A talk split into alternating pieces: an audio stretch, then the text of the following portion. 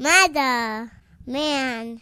Crikey, good day. Ivan Milat here. I'm gonna shoot you in your face after we listen to Murder Metal Man. Spreading faster than a case of the clap in a trailer court. Able to shatter eardrums within a 666 mile radius. A podcast more brutal than all the rest. It's Murder Metal All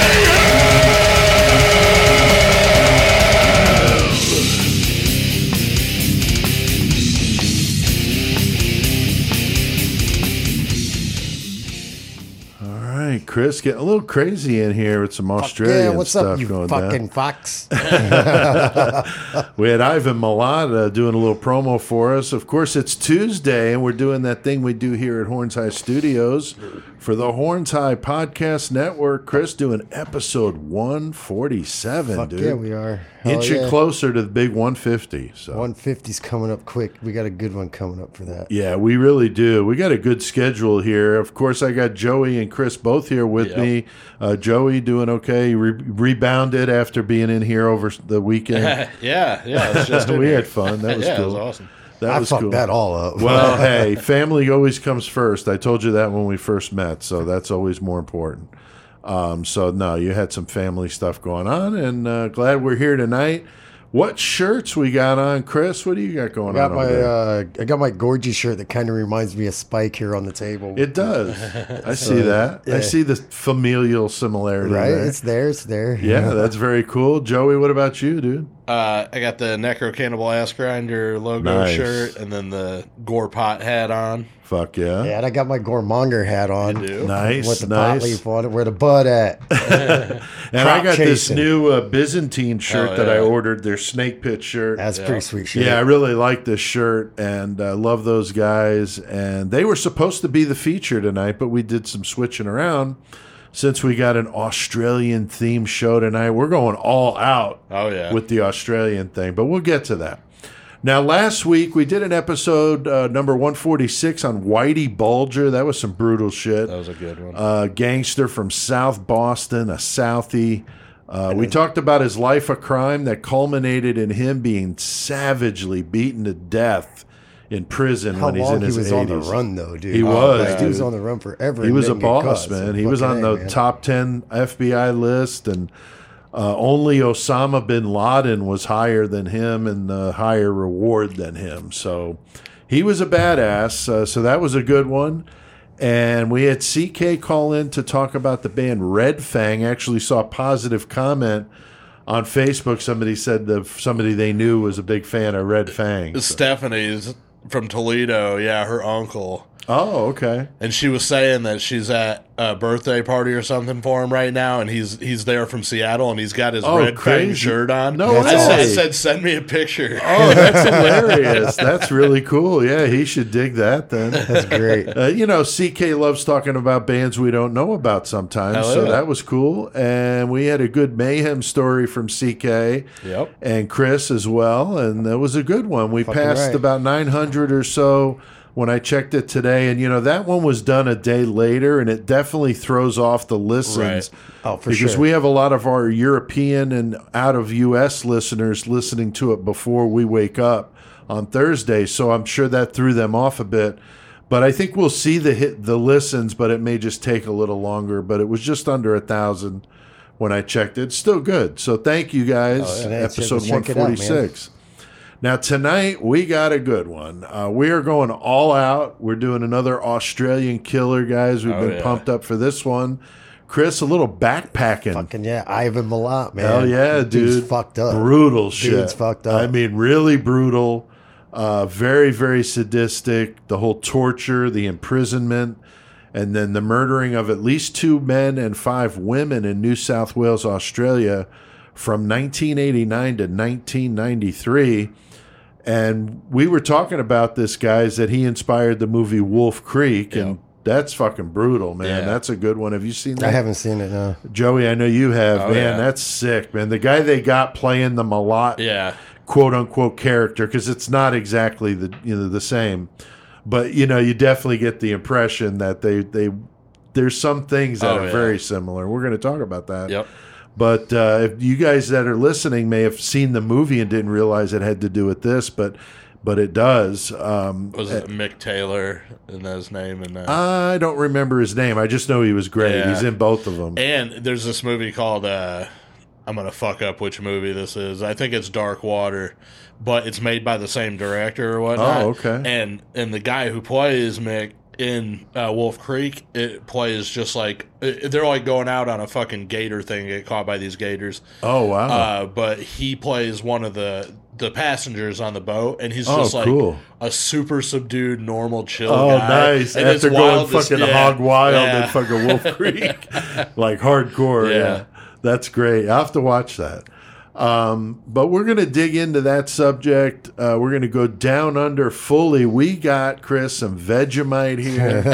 Fucking We've been talking about this, talking a lot of shit when we've interviewed the Australian bands. And Jenny, my wife, ordered it on Amazon from Australia. It is the real thing, guys. Yeah. So we're going to eat some Vegemite on some toast with lots of butter, according to Sean Ferrugia of In Malice's Wake. And those guys are going to laugh because we're going to do a Facebook Live while we're eating this Like- stuff. So it should be a lot of fun. Joey's had it before. yeah, Joey has tried it, and uh, but I'm- neither I'm- of us I'm have. feeling like Jenny's going to prepare it a little better than what I did. right. It was an art. Like I, I just told her, do not be fucking chintzy on the butter. Ooh, not for this. And no. light glaze of the Vegemite warmed up, as our boy Rick Ring has told us Yeah. from uh, from Yeah, Gabe. oh yeah, you told me to warm it up because Yeah, otherwise- so we've got Sean and and uh, Rick helping us out here. That's a lot, guys. We appreciate that. Yeah, and Fuck. I tried. I went to three different liquor stores. All I could do is Foster's, and I know Yeah. the Australians listening are like, "That's not fucking Australian Right. beer." I know it's not. It's made in Texas. I know that. But it says Australia on the can. it so does. that's it says it gonna- on the can. so that's what we're going We're for. the best we could do. We apologize, but I did get some yellowtail wine for my wife, and that is from, From Australia. Australia. So we, we hopefully, you know, save face. We've got a lot of Australian listeners Yeah, here. we do. We Fucking got the, the top ten countries list or cities listening. Uh, so thanks all of you that are listening from Australia. So we're gonna have some fun.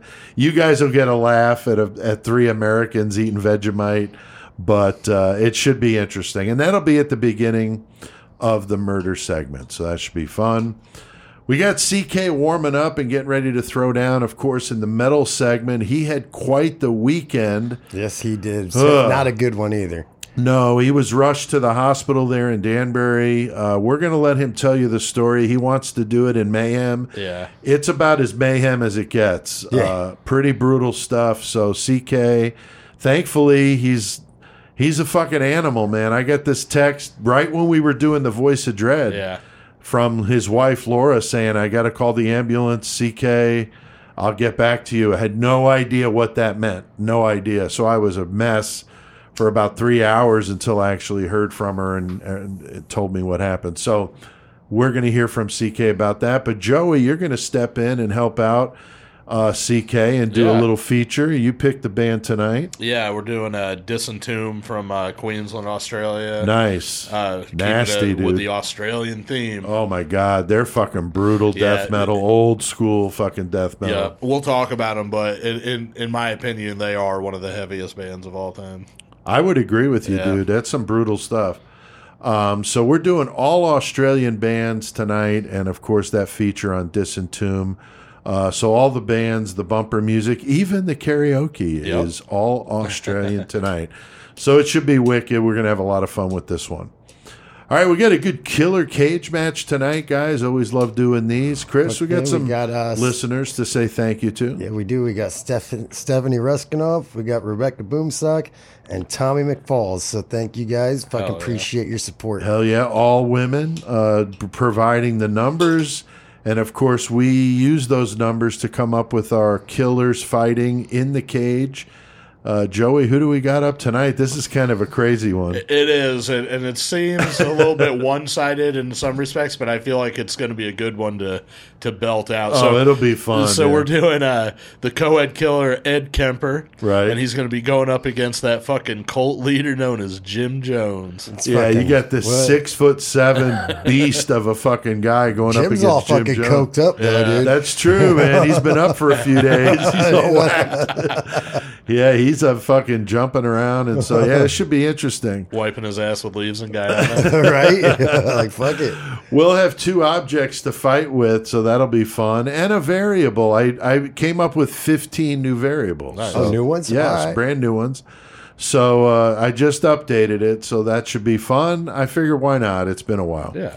So stay tuned for the mayhem segment to see how Ed Kemper and Jim Jones fight to the death in the cage. So uh, thank you to everybody that's out there listening to Murder Metal Mayhem. We really appreciate it. Keep seeing the numbers coming in. This week we're at about 2,700, a couple hundred down from the week before, but we, like we said, with the episode coming out a day later, that Yep. throws it off a little.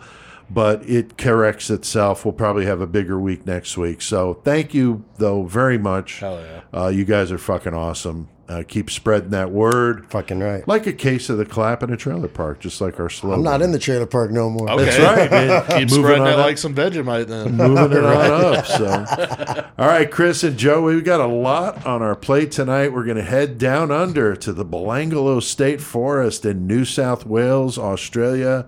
Let's hope we don't run into a crazy fucker stalking backpackers. I think our toast and Vegemite is ready, and the beer is nice and cold. So, Chris, Fuck yeah, let's get our backpacking murders on. Mate.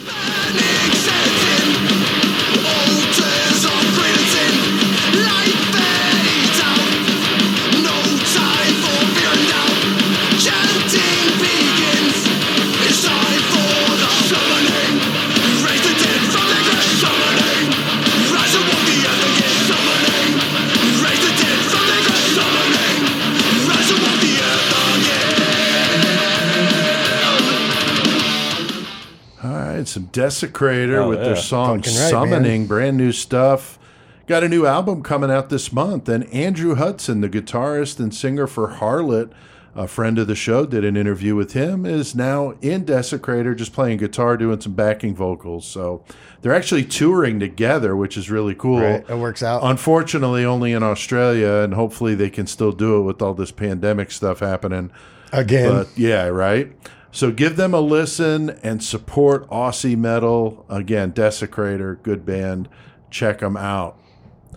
All right, now I've got this. Uh, we're going to do a face. We've never done this before. Actually, No, in the middle of recording an episode, we're doing a Facebook Live, and so uh, right now uh, we are live on Facebook Ah, because we've got a very special thing we're doing here. My wife Jenny uh, got us a special treat. Uh, since we're doing this Australian episode, she ordered us some Vegemite Hell yeah. on Amazon, and it's the real thing. It says, you know, from Australia. Never had it. And, uh, Joey's yeah, had it, and we've he's not, never he doesn't had talk it. very highly of it. Joey's tried it. We've talked a lot of shit about Vegemite with our Australian friends, so they're going to get a good laugh here live as we eat this. And Sean Ferrugia of In Malice's Wake told me put plenty of butter on the toast, so we've done that. And then our buddy uh, Rick Ring from Gape, he said to warm the uh, the Vegemite up a little bit, which we did. So we are following the Australians' instructions here very closely. Um, it's supposed to be a very salty uh, yeast byproduct after beer is made. So I like beer. if you're listening and you're like, what the fuck are they talking about with Vegemite? Of course, the Men at Work song, that's what made it famous to everybody f- not from Australia. Right. And so, anyway, uh, that's what it is, is yeast from after they make beer. So, kind of sounds nasty. Um, but I did my best to get Australian beer, and all I could find is Foster's. I know I'm about to open this the. Australian listeners, yeah, open them up. We each have one uh, to drink while we're doing this. So we got some Fosters. It was the closest thing I could get. So our Str- Australian listeners, I'm sorry, Jenny got some Yellowtail Moscato. Now that's So- real. So That's real shit. that's real. legit. and that is Yeah, I real. Get that. uh, really Australian. So we tried our best. And so here we are. We're going to uh, give this a shot, Chris and Joey. Fuck. And we're going to eat some Vegemite. I've got the camera on me, but I'm gonna going to say pass I'm this. gonna, I'm gonna. Oh, okay. You're gonna pass it. I'll pass it around. Yeah, Yeah, yeah. I'm going to pass it around. But here we're I gonna to do see. this. I want to see this.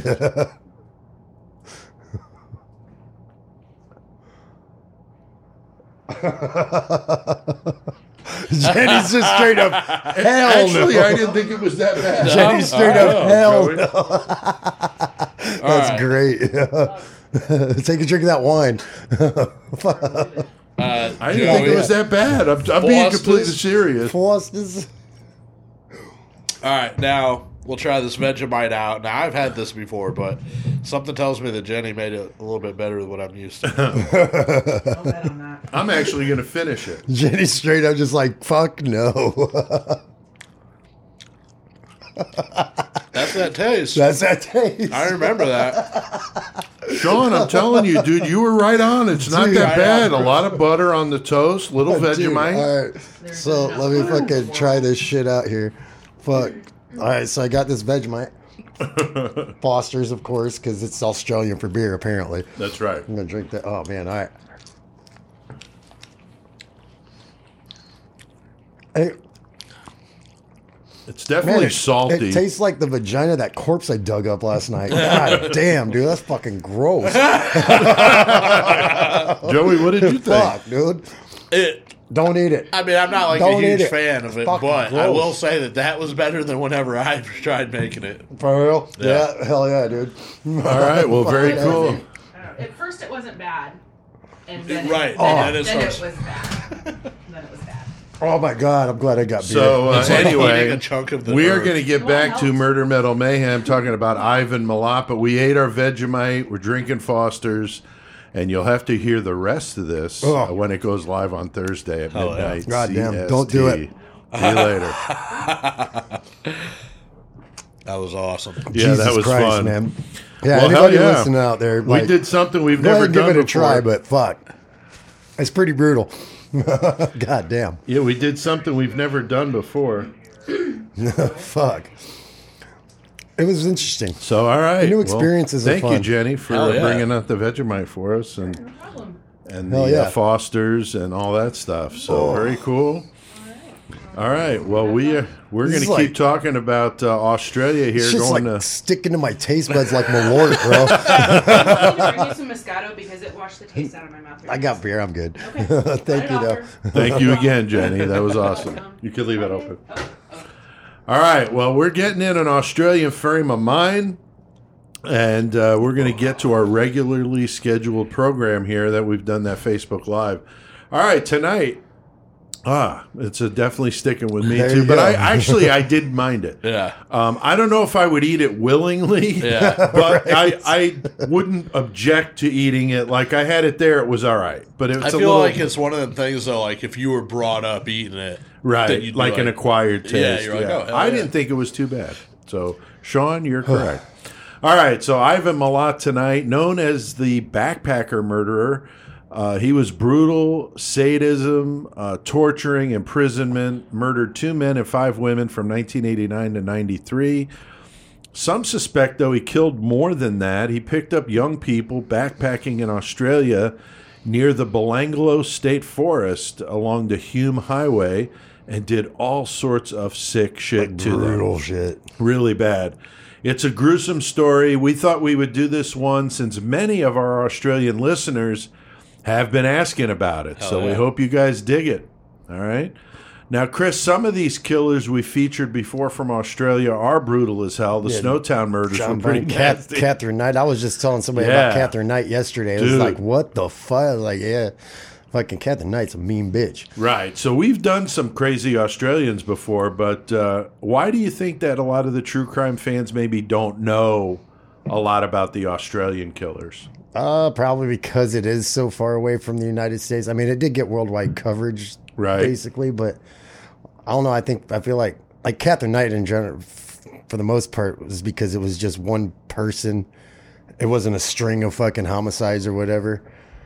So it just fell off a little bit, and I don't know. I, I feel like in the United States, it's just because it is so far away, that Right. it got the coverage, but not as big as it would have if it was in one of the states. Right, I agree. I agree. Um, now, Joey, we know Ivan Milat inspired Wolf Creek. Yep. Uh, definitely a brutal horror movie. Now, you've seen both of them? Yeah, I got both of them. Uh, I like them a lot. I, uh, Mick Taylor's the character that was created, you know, based on Ivan Milat, and the I can't think of the the actor who plays him. but He's really awesome at it.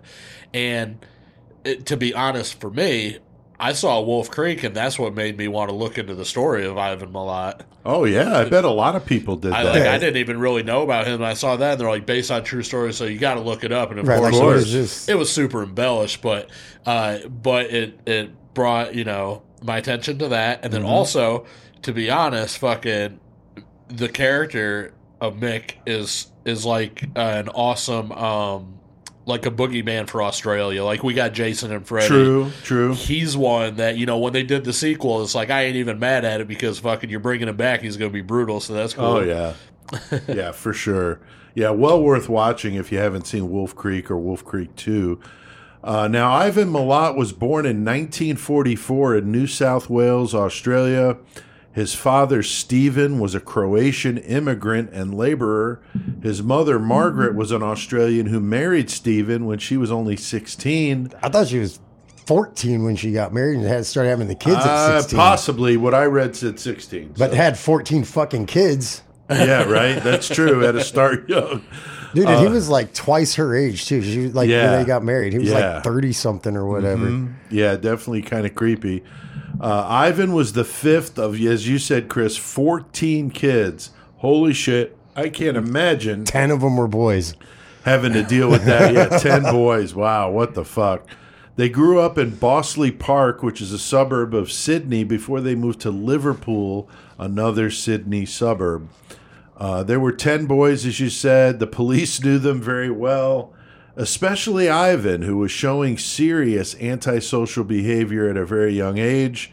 And on everything I watched about the Milat family, they were close and really stuck up for each other for the yeah, most part. like they were pretty There was the one brother that was all group. against it, but the rest of them were pretty much in line. Well, That's because Ivan knocked up his wife. Right.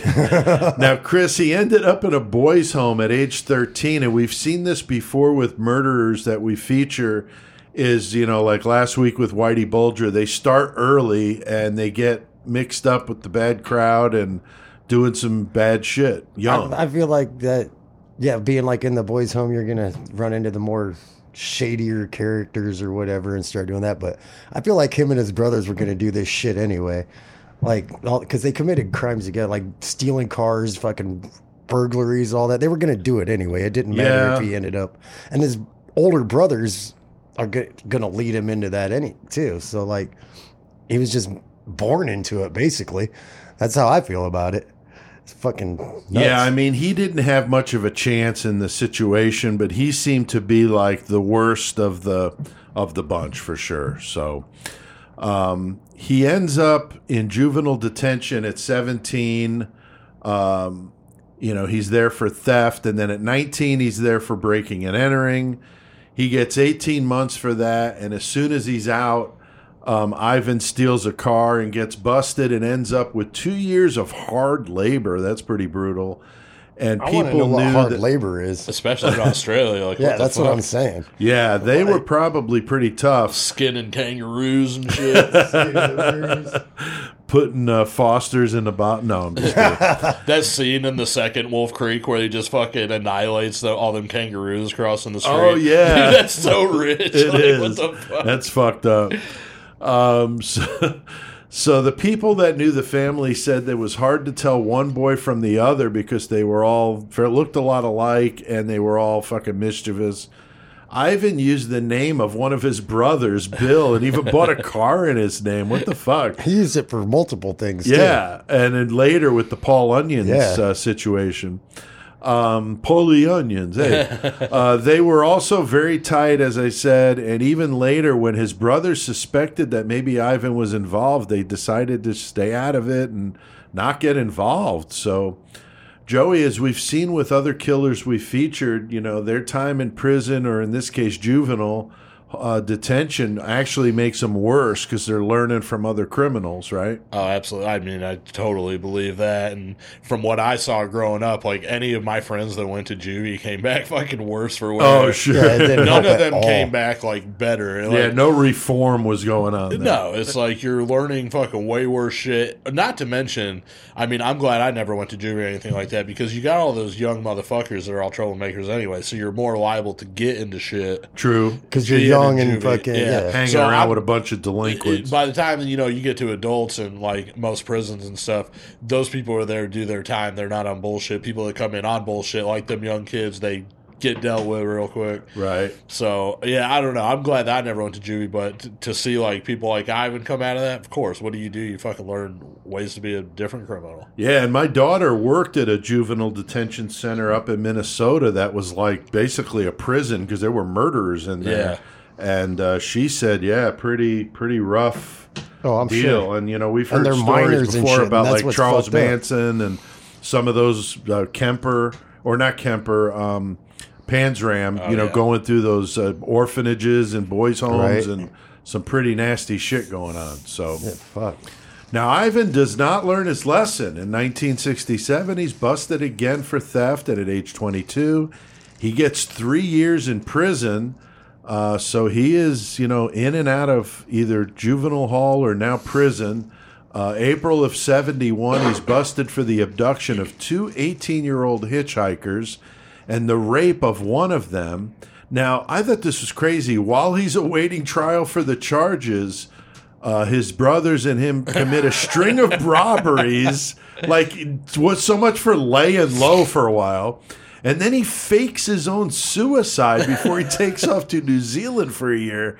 Chris, did you hear anything about him faking a suicide, and what did he actually do? I Like, did, but first of all, the himself fucking- up, or The two girls, the one that he raped, he made the other one watch him rape her, and he got off on all the charges and shit because I, I saw somewhere that fucking I heard it on a couple different documentaries or whatever that basically the defense said that they were lesbians, so there's no way that he would rape her, which doesn't make sense. So her sexuality would stop him from fucking doing Yeah, that. that doesn't make that any don't make sense. any But fucking way sense back at then all. in Australia, they're like, oh, they're lesbians, so they're yeah, that's right, and that, possible. and, that, yeah. and that, I just, I'm just They like, holy shit, that's fucking. that. Cra- but yeah, he got off on all that shit. that's fucked up. But as far as the suicide, there's this apparently there's this uh, cliff or whatever that's known for people fucking committing suicide. So he just like went there and took his shoes off and left his shoes there. No way. And fucking and so everybody just thought he fucking killed himself, jumped in, left his shoes and jumped off like wow. that- which is okay, dude just left his shoes. That don't, that don't mean he fucking jumped, man. What the fuck? But, I guess they thought he was dead because they, nobody did, knew where he was. His fucking I think I feel like his family knew where he was. Possible. But but there's As apparently a guy that lives close to that suicide cliff. Whatever I can't I can't remember what they said it was called. But like he got some kind of award because he saved like over 200 people from fucking committing suicide. Oh wow, Yeah, like that's fucked up. Because like people be there and talk him out like over 200 people. So there, Oh my that's, god, there's that. That's pretty cool. Now Ivan returns to New South Wales to visit his sick mother in the hospital, and his brother Boris, who fucking hated him, older brother, uh, for having a long-running affair with his wife, so I can't blame him. Uh, and she gives birth to a daughter who everyone knew was really Ivan. So yeah, and he was gonna kill him too. Like he had a gun and he was ready to Yeah, kill him, and kill he thought ass. about it. Um, he didn't want to spend his life in fucking prison, so he he talked himself out of it. but he raised that fucking kid like it was his He own. though. did, and he really had a dislike for Ivan again for obvious reasons. Yeah. Um, he was very, you know, he was probably the only one in the family that didn't stick up for him. Um, Ivan didn't seem to mind much. Uh, he had an affair with other sister-in-laws, uh, two others, Maureen, which was his brother Wally's wife. Yeah. I mean, at least his brothers are picking nice, good wives. And I shit. guess, I mean, but my God, what the fuck, you know? Um, and then another uh, sister-in-law as well. So it's He's like, amazing that they stayed hoes in the close. house till I hit it first. It's amazing that they stayed close with all this shit going on. You know, hey, might have brought him closer. it's possible. now, when Ivan is being looked at for the backpacker murders, you know they still were close, and Wally actually agreed to stash some of the items that were found in the backpacks and the guns and some other evidence. So they were definitely close like that. Now, Joey, the sister in laws that fell for Ivan, would say he was different than the other Milats on the surface. He was kind, would open doors for women. He was, you know, good looking guy, had a good job, had his own place. Um, and we've seen this before with serial killers who appear normal on the outside. I mean, we could we could do a whole show on nothing but that topic because Yeah. there's so many of them. But And What I, do you think? I, I feel. I mean, I agree with that, and I feel like uh, almost the way he was is how people viewed John Bunting too. Like he was to his people, he was a respectable guy, and like you know, probably mannered towards them and all that. And Milat's like that, but to anybody else, you know, it's fucking go time. Yeah, for sure, dude.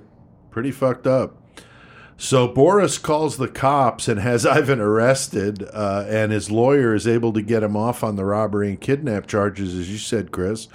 Uh, from my research, though, he got away with the rape on a technicality, so I was interested to hear what you had to say about that. Um, he gets a job driving a truck in 75. Uh, he works on and off for 20 years for the Australian Roads and Traffic Authority, which, when I looked it up, uh, sounds kind of like our DOT. Right. Right. Um, he worked all over New South Wales, which is, you know, big country. So how many people did he kill Or a big when he was all over the place? Though that's right. what I'm saying. Exactly. So perfect job, Chris. A dude that likes, you know, picking up hitchhikers, driving all over the state, Right. the way of the road, man. You know, Throwing piss them jugs and jugs, everything. Fucking dude. I don't know, but that's- I definitely feel like if he was out on the road that much and what he did right where he lived, basically Right. out there, There's he probably definitely did more. He definitely did more somewhere. I believe. Yeah, I, I would be very, very surprised to find out those were the only ones he did. Ivan was married to a woman named Karen who had a little different story than the other women he had the affairs with. Apparently, behind closed doors, he was a fucking tyrant. He terrorized her. Uh, he, she said when he first met her, she was dating his cousin. Of course. Ivan raped her and then took her home like is it like property and they, that's how they got married. So that's a pretty fucked up way to meet your husband. Um, she was not allowed to leave the house without permission. She had to show him receipts for any money that she spent. And if she cooked a meal he didn't like, he smashed the plates and threw shit at her before beating and raping her.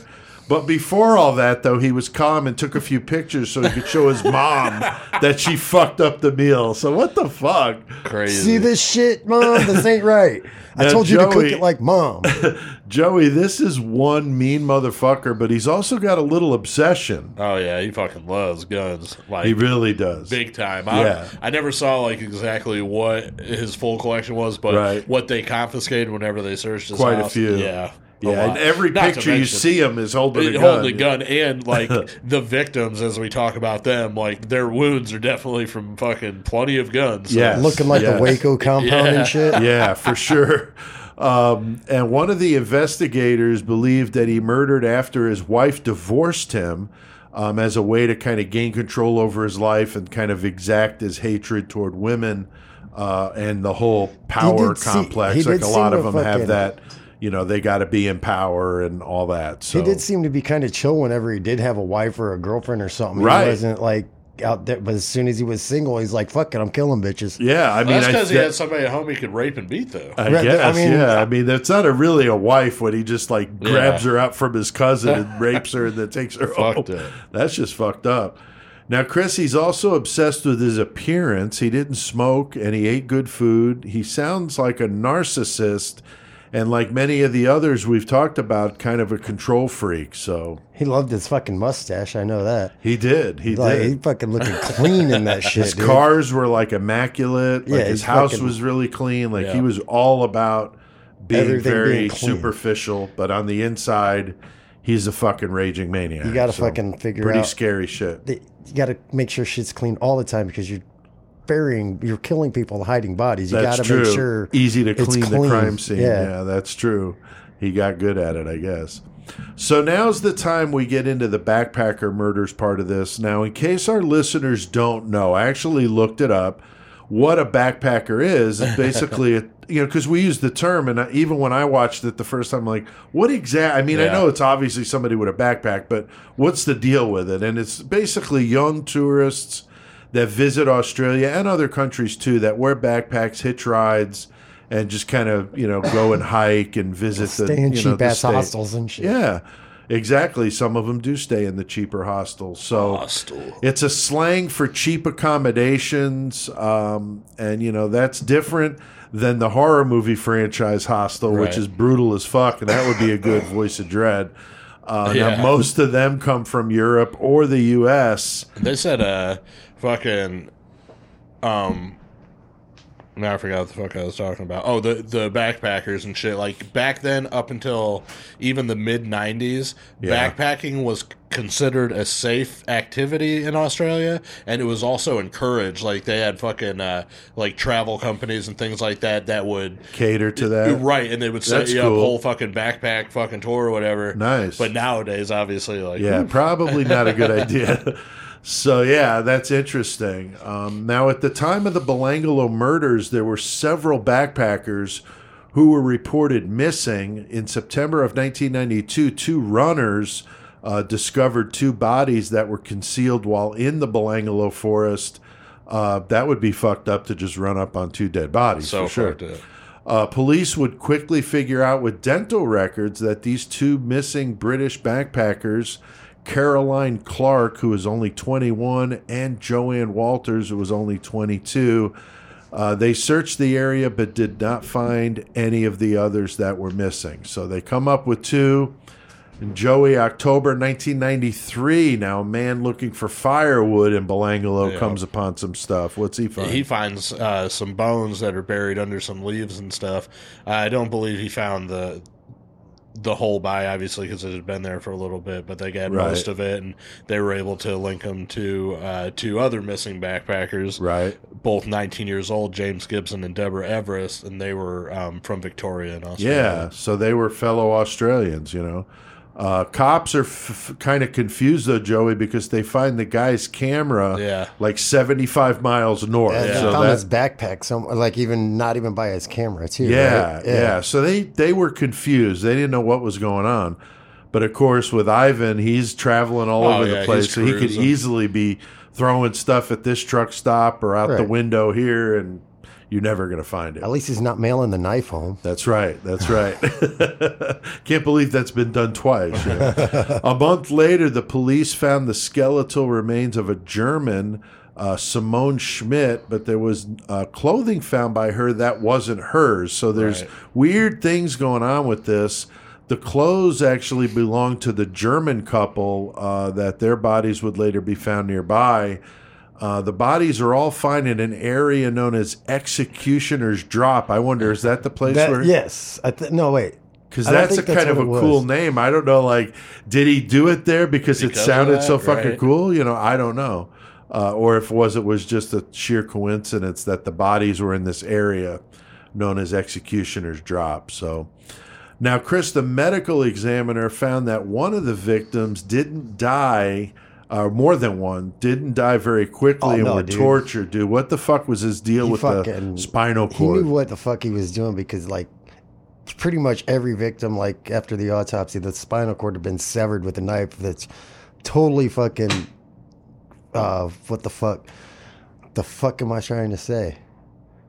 Incapacitate, yeah. yeah, Paralyzed. That's the Paralyzed. fucking word I was goddamn looking for. Head on a stick. Fuck, head on a stick. but yeah, fucking like paralyze him, and he would just do whatever the fuck he wanted to him. Like they were sexually assaulted and everything, like bad shit, and like he would use them for target practice for sure. Yeah, that one victim was found with ten bullet holes in her. It's In her- like what the fuck? in But her that whole spinal In her head, cord yeah. Yeah. with that fucking knife, man. Like Yeah, That's yeah, fucked that's up. how you know you're getting. I mean, if ready you're to. into guns and you got a corpse out there in the woods, why not set it up and fire on it? I mean, bit? I guess. if that's what you're doing, but in in Wolf Creek, Joey, they get into that. It's fictional, as you pointed out. Yeah. But do you know how much of it is? How much of the story is is kind of bogus? Maybe twenty five percent of it. Would you say? yeah, it's it's it's I thought it was fairly close. yeah, you it's a really good movie, and the the fact is, is that everybody that you're talking about in that movie, everything about it was speculation because the one guy he wasn't. I don't think he was the guy that got away, you know, or whatever. Oh, I don't Paul think. I think he yeah. was completely fictionalized in that. I don't think there was a guy who got away. But Yeah, the- but as far as two backpackers disappearing, Right. You know, uh, I mean, none of them were alive to tell the story. So how else are you going to do it? That's true. obviously you make it a little more brutal for the for this movie's sake. Right. But I I mean in in reality, I mean it's a brutal fucking story. Yeah, it and, is. And you created a boogeyman and you have these fucking brutal scenes like Yeah, we can't say enough. Go check Wolf It's Creek like out if you haven't Blood, seen though, it. like- it's really badass. Like the book in Cold Blood, it's like that. Like Yeah. you, take what you got and you make. That's true. It- Wolf true. Creek's definitely one that's like, okay, you watch the movie and you can enjoy that. Go check out the real story too. Yeah, because it's very interesting, but different. Right. There's some different angles to it. So Yeah. Now the police set up a task force to catch what they now think is a serial killer. It was called Task Force Air. I thought that was pretty lame. Uh, that's almost a screen door intruder Right. ca- caliber there. Uh, they put out a five hundred thousand dollar reward for the capture of the murderer. And the New South Wales Police and the task force developed a profile. I was pretty impressed with how they did this. And with some software, they narrowed the list of 230 suspects to 32. That's pretty That's impressive. cutting it down pretty good. Yeah, I mean that's pretty awesome.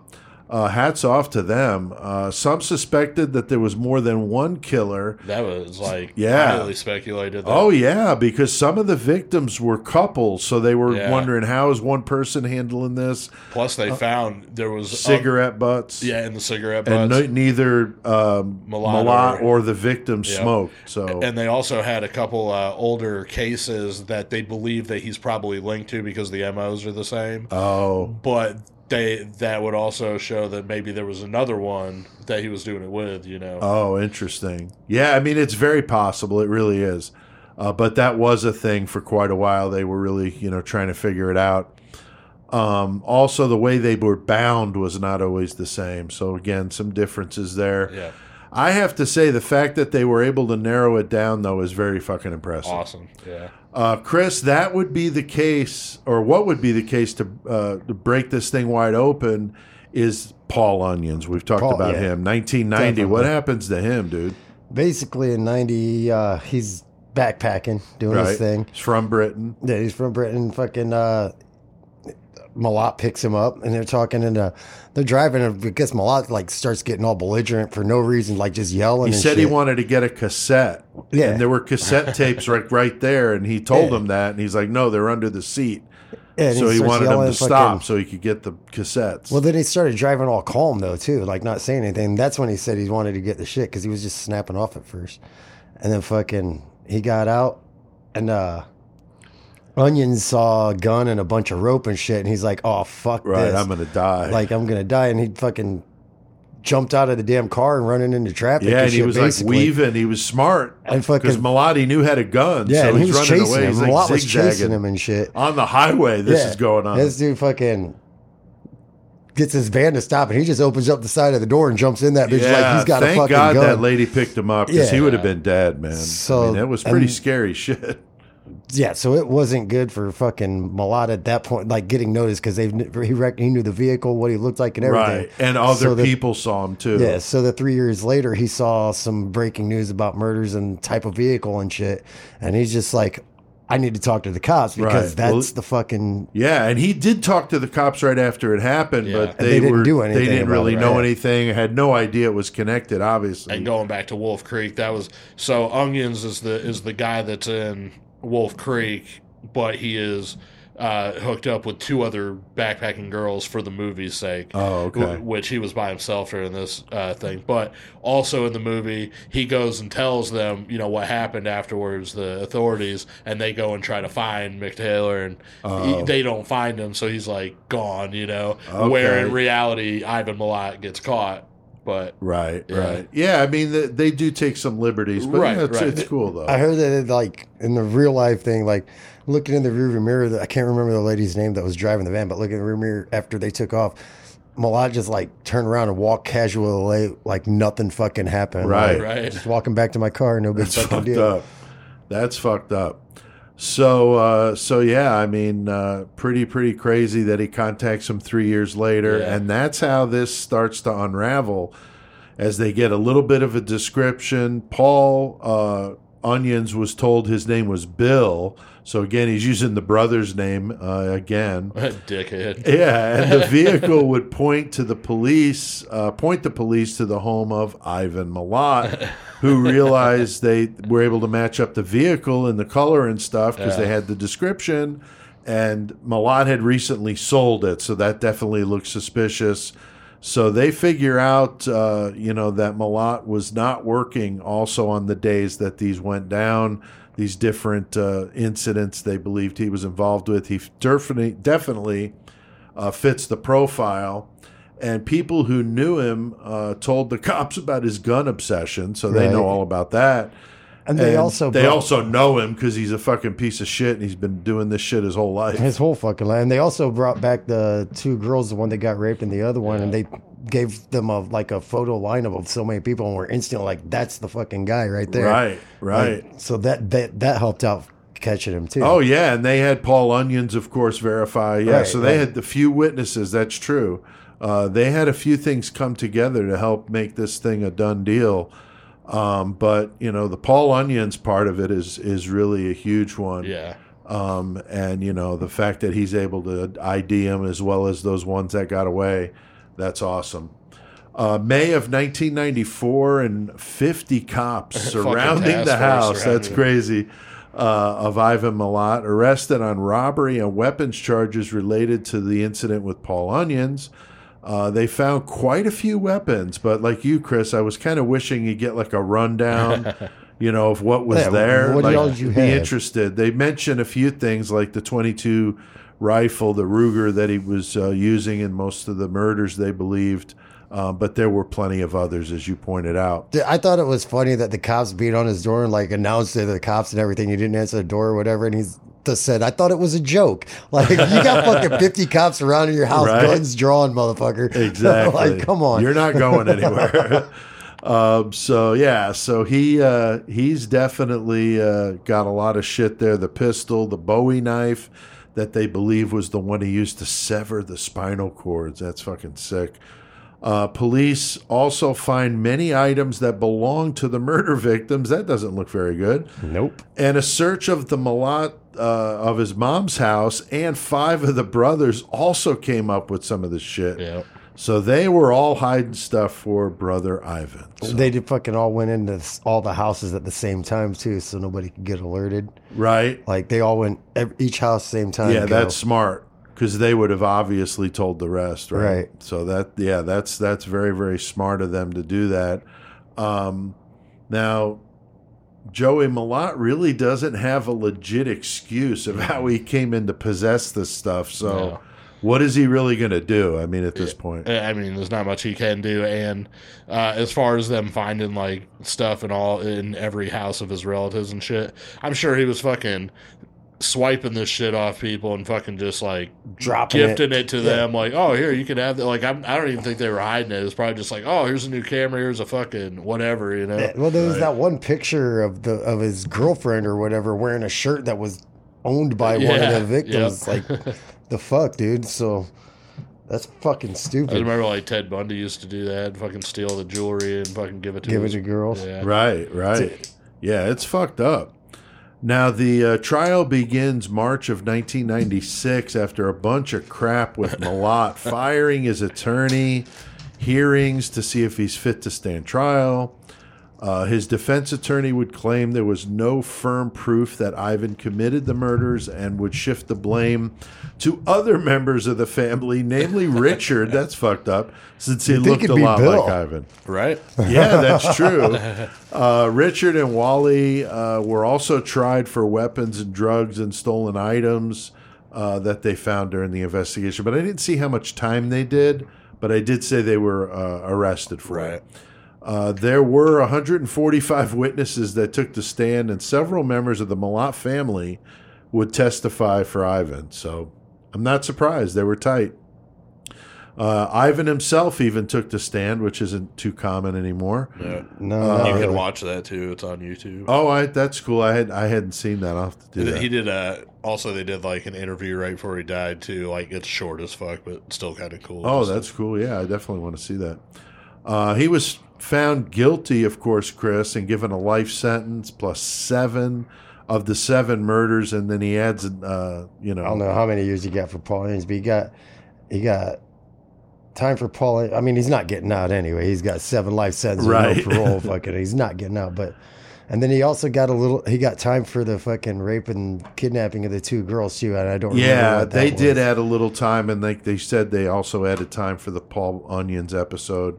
But yeah, like you said, seven murders. I mean, Yeah, you're not getting You know. out like at all. Now it was fucked up. I had read or listened to maybe on a podcast, and then I remembered seeing it somewhere else. But that you know they were able to tell the you know medical examiner that these victims had been sexually you know raped, Right. and then they were male and female. Yes, that, that- were yeah. raped. There was. So uh, one of the investigators, or maybe one of the psychologists that talked on one of the docs I watched, said that he believed that Milat was bisexual and that he was the one doing that. But that could be another reason why maybe there was somebody helping him. You know, I I don't know. You know, fucking it's knows, fucking dude? crazy. Um, I did see though that he would try a prison escape a year later, but failed. Uh, the guy he tried to escape with didn't fare too well. He was hanging in his cell the next day. Uh, Ivan was moved to the Goulburn prison in New South Wales. Uh, and of course, he would file appeals for various reasons, but none of them went very far. Uh, in 2001, though, he's moved to the Supermax section of the prison, and he was given a toaster and a TV, and people went fucking crazy, man. Wow. Yeah, it was probably for his Vegemite. Probably. Pro- fuck, I, like I said, I was impressed. I thought it would be worse. Uh, I liked Vegemite. I'm saying it. Um, he did have visitors over the years, but you know, obviously, mostly family. Yeah. Um, he would always say that he was innocent, so he never admitted to any of this stuff uh, to anybody. Oh, he's never, talked to. dude. Like- no, he's just like even in his like uh, in the courtroom and shit when he's on the stand, he's just like, no, I don't even know. No, I don't know nothing about that. Yeah, that's fucked up. Because, you know, you always wonder, you know, you see people get arrested for things they didn't do, you know. I mean, it it sure points to him, but you know, you always have to have that in the back of your mind. Um, his sister-in-law Carol talks to him or talked to him often and believes that he had nothing to do with it. She did come across as a bit odd, and even Jenny was like, "Why would you talk to your brother-in-law in prison like on a regular basis? Like that's just it just seemed kind of weird. Like who would talk to their brother-in-law that They were all Ivan's bitches. I guess, but it just seemed kind of odd. Like you said, I wondered was something going on with those two. I don't know. You know. He's like, "Hey, bro, you taking care of your girl for me while I'm in here?" Yeah, I mean it's just fucked come on, up. man. Come on, give me that money. So, you know, she definitely comes across weird. Um, police said there was, you know, still a few backpackers Yeah. that were missing, so they wanted to really try to see if they could figure out if it was him. Uh, some of the New South Wales police interviewed uh, on the docks did seem to think that was the case. So, like we've I been mean, I, saying, yeah, kind of I, I would agree think he fucking definitely. definitely would be your number one guy to look for. Any murders even closely related to these, and very distinctive with the severing of the spinal cord Yeah. and and the gun thing, and just yeah, and the way he was, you know, grabbing him up off the off the highway hitchhiking. I mean, at an early age, he fucking got caught for kidnapping two Yeah. backpackers and raping one. So- exactly At a young Yeah. age, yeah. Now, Chris, in 2006, Ivan gets a little crazy. Yeah, he he cuts fucking off his fucking finger. Goddamn man. finger with a fucking. They said a plastic knife, dude. Yeah. Like, how much fucking effort does that take? Oh my to fucking God, cut that your would finger hurt. off with a plastic knife. And Ah. he's like, he's pissed off because they fucking wouldn't giving him a peel or whatever. Yeah. Give, and so he's like, "Oh, I'm getting my appeal." No, you're peeling your flesh off, dude. Yeah, and he was going to mail it to the court. and like, they what couldn't the sew fuck? it. They couldn't sew it back on and shit, dude. fucking Jesus Christ. Over the years in prison, though, he was known to swallow razors and fucking pieces of all- metal. just and, dumb shit. And, they, Fish and he style, wanted a right? he wanted a PlayStation so bad that he just fucking quit eating for so long he lost fifty fucking pounds. yeah, nine day hunger Over, strike. he never got a fucking PlayStation. no, he either, didn't. dude. No, they were like, "Fuck you." We learned Harold Schechter got his PlayStation Five though. That's right. Fucking yeah, right. Harold was talking about that. Yeah, they gave his ass an Atari, man. yeah, they didn't get shit. Uh, he needed to be a real pain in the ass. It seems like all the fucking time. Dude, what, yeah, what, fucking dickhead. right? Now, Joey, there was some talk about maybe others that helped him, as we've talked about. We mentioned the cigarette butts, and um, you know, with all these brothers, you know, what do you think is the is the likely uh, case on that? Well, as we know, uh, you know, his brother ends up also committing homicides. yeah. Um, No, it was his nephew, or his right? nephew, Nephew. his nephew. So it's still in the family. So, I mean, to to think that any of his brothers or even his mom, to be, hon- I mean, I don't know, because they stuck together so hard. Right? Who knows what they were involved in and knew about, you know, each individually one or maybe all together. Right? Um, but there was, you know, as we talked about earlier with the with the cigarette butts at the scenes, and there were just questionable things that made you think, oh, there had to have been somebody else there. Right? But it's also like, well, Ivan Blatt was also just a fucking crazy motherfucker, and he'll take care of a motherfucker if he wanted to or Yeah. two. So Especially with a gun. I mean, yeah, he I, could make. I fully people- believe any of the the the the ones that he was convicted of anyway. Like he could have done any of those by himself, Yeah. especially with a gun, like you said. Yeah, And I they show that in the movie, like him just like casually, like okay, you're getting away, and then just fucking snipe him. And I I feel like that wasn't too exaggerated. No, I don't think so at all. I don't think so at all. Now, in 2019, Milat is diagnosed with esophageal cancer and dies from it the same year. And apparently, he told his family he wanted the state to pay for his funeral, but the state cremates his ass and took the money from his prison account to pay for the expenses. Fucking I thought that was pretty awesome. Why not? I don't know if they do that here, but they should. I mean, that's bullshit. Uh, Milat would, uh, the family though, would find another one of them in a legal fucking mess. I couldn't believe this shit, Chris. His great nephew, Matthew Milat, whose name was changed to Miller so the family could avoid the whole thing. And Right, he you avoid the legally changed his name back to Milat. He's like, yeah, it's my uncle, bro. He Like, told all the people that he met about he was the you know the nephew of, of uh, the the great Ivan. And he would talk about him like he was his hero and shit. It was pretty fucked up. And he also has this buddy of his, Cohen Klein. These two were only seventeen, and there's a buddy of theirs who just turned seventeen. So they take him out to the Belanglo Forest. They got some weed. They got some beer. Gonna have a good time. sounds like a good time to me. Matthew wants to go visit some of the the sites where his uncle murdered people. murdered people and raped them and stuff. So that sounds like a fun evening, you know. and so Matthew, uh, they stop and he gets out of the fucking car and he gets a fucking battle axe. Like a double sided fucking battle axe. Like you go see in a fucking Viking movie battle axe, yeah, and he fucking kills this kid, and they videotape this shit with a phone, and they get in a whole bunch of shit. Obviously, they get Yeah. busted easily because they're fucking seventeen and dumb. Um, the kid had it on his phone, so you know they got all this evidence. Really brutal, though. This poor kid. Um, Matthew got 43 years, and his friend Cohen got 32. So definitely runs It in the family, man. like- the Milats. Could you imagine being that person though? Like, fuck yeah, my uncle was a fucking serial killer. I want to do the same goddamn. That's fucking. Your brain's fucked up, dude. Exactly, dude. Yeah, not right at all. Um, so I mentioned the movie. We've mentioned the movie Wolf Creek. Definitely good to watch. There's two of them. I can't believe you've never seen that, Chris. We're gonna watch that. That's really wicked. So both I of them were it. good, I thought. So, all right, guys. Anything you want to add to our discussion of Ivan Milat? We we started it out with some Vegemite and toast, Yeah. and uh, the consensus was Chris thought it was disgusting. It's not Uh, good. It's not good. Jenny didn't like it. Joey, what what did you? I was all right with it. I don't. I wouldn't need to have it again anytime soon. but- I I It's actually like Malort. I I think I could see acquiring a taste for it, but my first impression was that it was very good, and that both Rick and Sean were dead on. Yeah. Lots of butter Yeah. and heating it up. Score. So I ate the whole piece of toast with it on there, and I know that uh, Jenny I think spit hers out. So we had some different reactions, and and it was cool, and and washing it down with some Fosters and having a good time.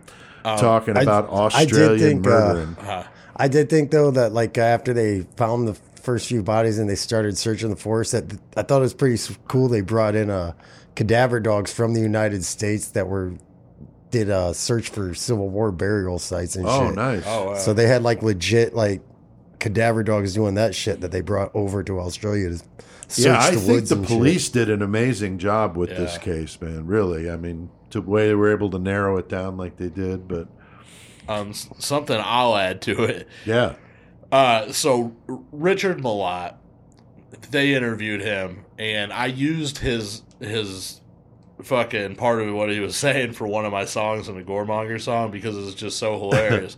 so I was gonna fucking repeat it, and what it's pertaining to is uh, Ivan had a younger sister, uh, Shirley Soire, and her and Ivan had been sleeping with each other since she was in her twenties, like back in the fifties. Jesus, So like total incest, like, Right. right? That was a real thing. So this this British guy is interviewing Richard Milat, okay, talking to him about this, and I was gonna I was gonna play the clip, but I forgot I chopped it all up for my song. So it's like oh, anyway, I'm gonna say it in the two different guys' voices terribly okay, but so you guys could you know hear the, the the exchange. But this is an interviewer talking to Richard Milat about Ivan, and he's like, "Why would you think that was possible? They're two people." Because for most people, a brother and a sister having sex would be terrible. Would it? Would you think those two guys over there is that any nicer? Yes, Even I, if they're strangers, two blokes, is that any nicer? Two blokes doing it? to me, what's the difference? One or the other. Whether you do it with your sister or you're made up the road. And that's what Richard Milat said. I, I, wow, I remember family that now, spokesman dude. there. yeah, yeah. Jesus Christ, that's some fucked up shit. Wow. Yeah, I watched a docu a documentary about a, a miss a cold case up in the Appalachian Mountains. Yeah. and those people up there. I mean, that's some like wow, some shit like this. Some wrong turn yeah, shit. for sure. and one of them's uh, name was uh, Brooks, but it was Bubba Brooks. Oh, shit. And we were dying because it was in Kentucky. It's like very possible that they could be part of the, you know, the Brooks clan up there in Finley. You know, so Dude, let me tell you this real fast. That's so fucking funny that you just said that. I should I don't even know if I should say it, but uh, one of our listeners from the 419 nice. told me this about one of our other listeners, but she said, My mom just went on a date with some guy from Finley that dated the mom of the girl with the lip ring from Sugar Babe.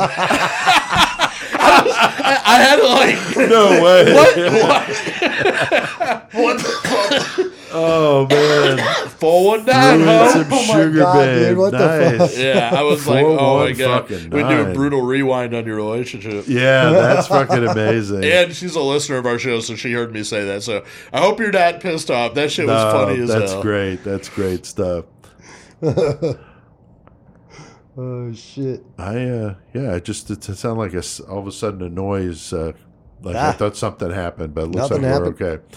All right, I did my research with uh, some really good documentaries out there. There was a good episode on 60 Minutes Australia that had a lot of interviews with the Milat family and others that were involved in the case. It was very, very good. Um, and oh, even though it's not a U.S. case, there is a lot of stuff out there, so you can learn if you just want to YouTube it, and plenty of stuff even just there if that's all you did. Uh, next week, though, uh, we're going to be doing a crazy feature on two rich kids, Chris uh, Leopold, Leopold and and Loeb. Loeb. Hell yeah. Nathan Leopold, Richard Loeb, actively known as Leopold and Loeb. Uh, 24, 1924. Chris, we're going back to the roaring 20s. we go- love doing that. This is gonna be an old fucking case. Yeah. They take this poor fourteen-year-old kid, and for no other reason than to Yeah, just because. just because They no wanted to show they could commit the perfect crime. Yeah, no So they reason. abduct this 14 year old boy. that didn't work out for him. No, in Chicago they kill him, Hell and yeah. it's a thrill kill. And we talked about that with uh, Harold, Harold. Schechter uh, when we interviewed him. We asked him about Leopold and Loeb, so that'll be part of that. That's Hell going to yeah. be cool. Um, and it's a it's an interesting case, and if you're not familiar with it, you definitely will be when we do that one next week. So I'm definitely looking forward to that episode 148 as we inch closer to the big 150. And guys, we're doing a good one for the 150th. Yeah. Joey, what did we decide again? Columbine. Hell yeah, some Columbine. We also talked to Harold Schechter about that. Yep. Uh, so that'll be cool for the 150th. So very good. Well, Joey, any good uh, page a day stuff for us? You always have some good material. You know, I've only got that's for that's for metal. I I only got two today, and they're both short. But as Slater once said, "It's quality, not quantity, man." All right, so the first one I got is about um, Claudia Sassi. This is a 57 year old lady, and she's at her her late husband's funeral. All of a sudden, she hears a voice coming from the casket, and she just loses her shit, collapses, has Oh a heart attack, and dies on the spot. Jesus. So this gentleman, Jacques de Poutron, he's a ventriloquist friend of her husband's. He later tells the police he thought the mourners would find it uplifting to hear "Let me out" coming from his coffin. Oh my God. what the fuck? That's so fucked. All right. So that one was good. Okay, now this one's awesome as fuck. So Page a Day, once again, thank you. Yeah, I this was a case. I had never heard, and I was like, "Holy fuck!" So uh, this is called the bus ride from hell. So, So it's like Nightmare on Elm Street. yeah, for sure. Uh, Tim McLean, he's sleeping peacefully on a Canadian Greyhound, and it's going from Edmonton, Alberta to Winnipeg, Manitoba. And this is July 30th of 2008. All of a sudden, another passenger named Vincent Li, L.I. Li, Vincent Li, he moves from the front of the bus, sits down next to McLean, and then begins viciously stabbing him in the neck and the chest with a large knife Jesus. For What- no reason. just starts fucking Jesus cutting him up. when the bus driver pulled to the side of the road to let the other passengers out, Li decapitated McLean and displayed his head to the passengers as they watched horrified from the side of the road. He then began cannibalizing McLean.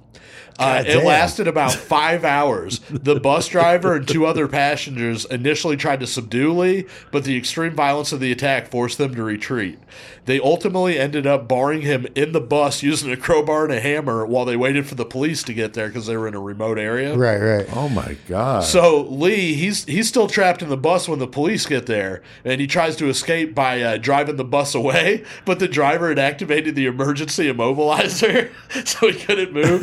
uh, special negotiators and a heavily armed tactical unit were summoned to the scene, and the standoff between Li and the police lasted until 1.30 in the morning. Oh my during which time Li continued to pace the bus and consume parts of McLean's body. Jesus fucking Christ. He was dude. captured shortly after attempting to escape through a broken window. Parts of McLean's body were found in his pockets, and others were retrieved from the bus. oh my God. He was arraigned at a nearby courthouse where his only response consisted of pleas for someone to kill him.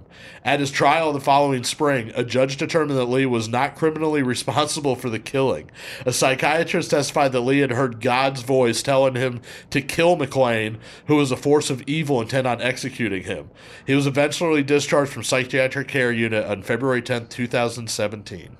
So he's out on the- the street. He's out on the streets. God damn.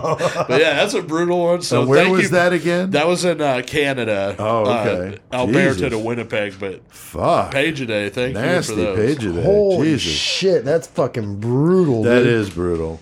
Well, we've definitely done our fair share of murder tonight. I hear that familiar music.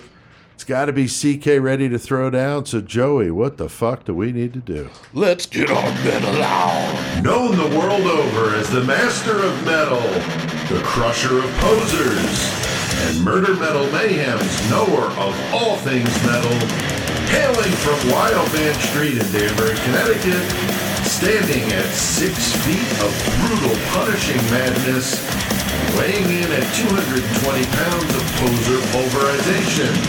The one, the only, toughest bastard on the planet, Chris C.K. Kovacs!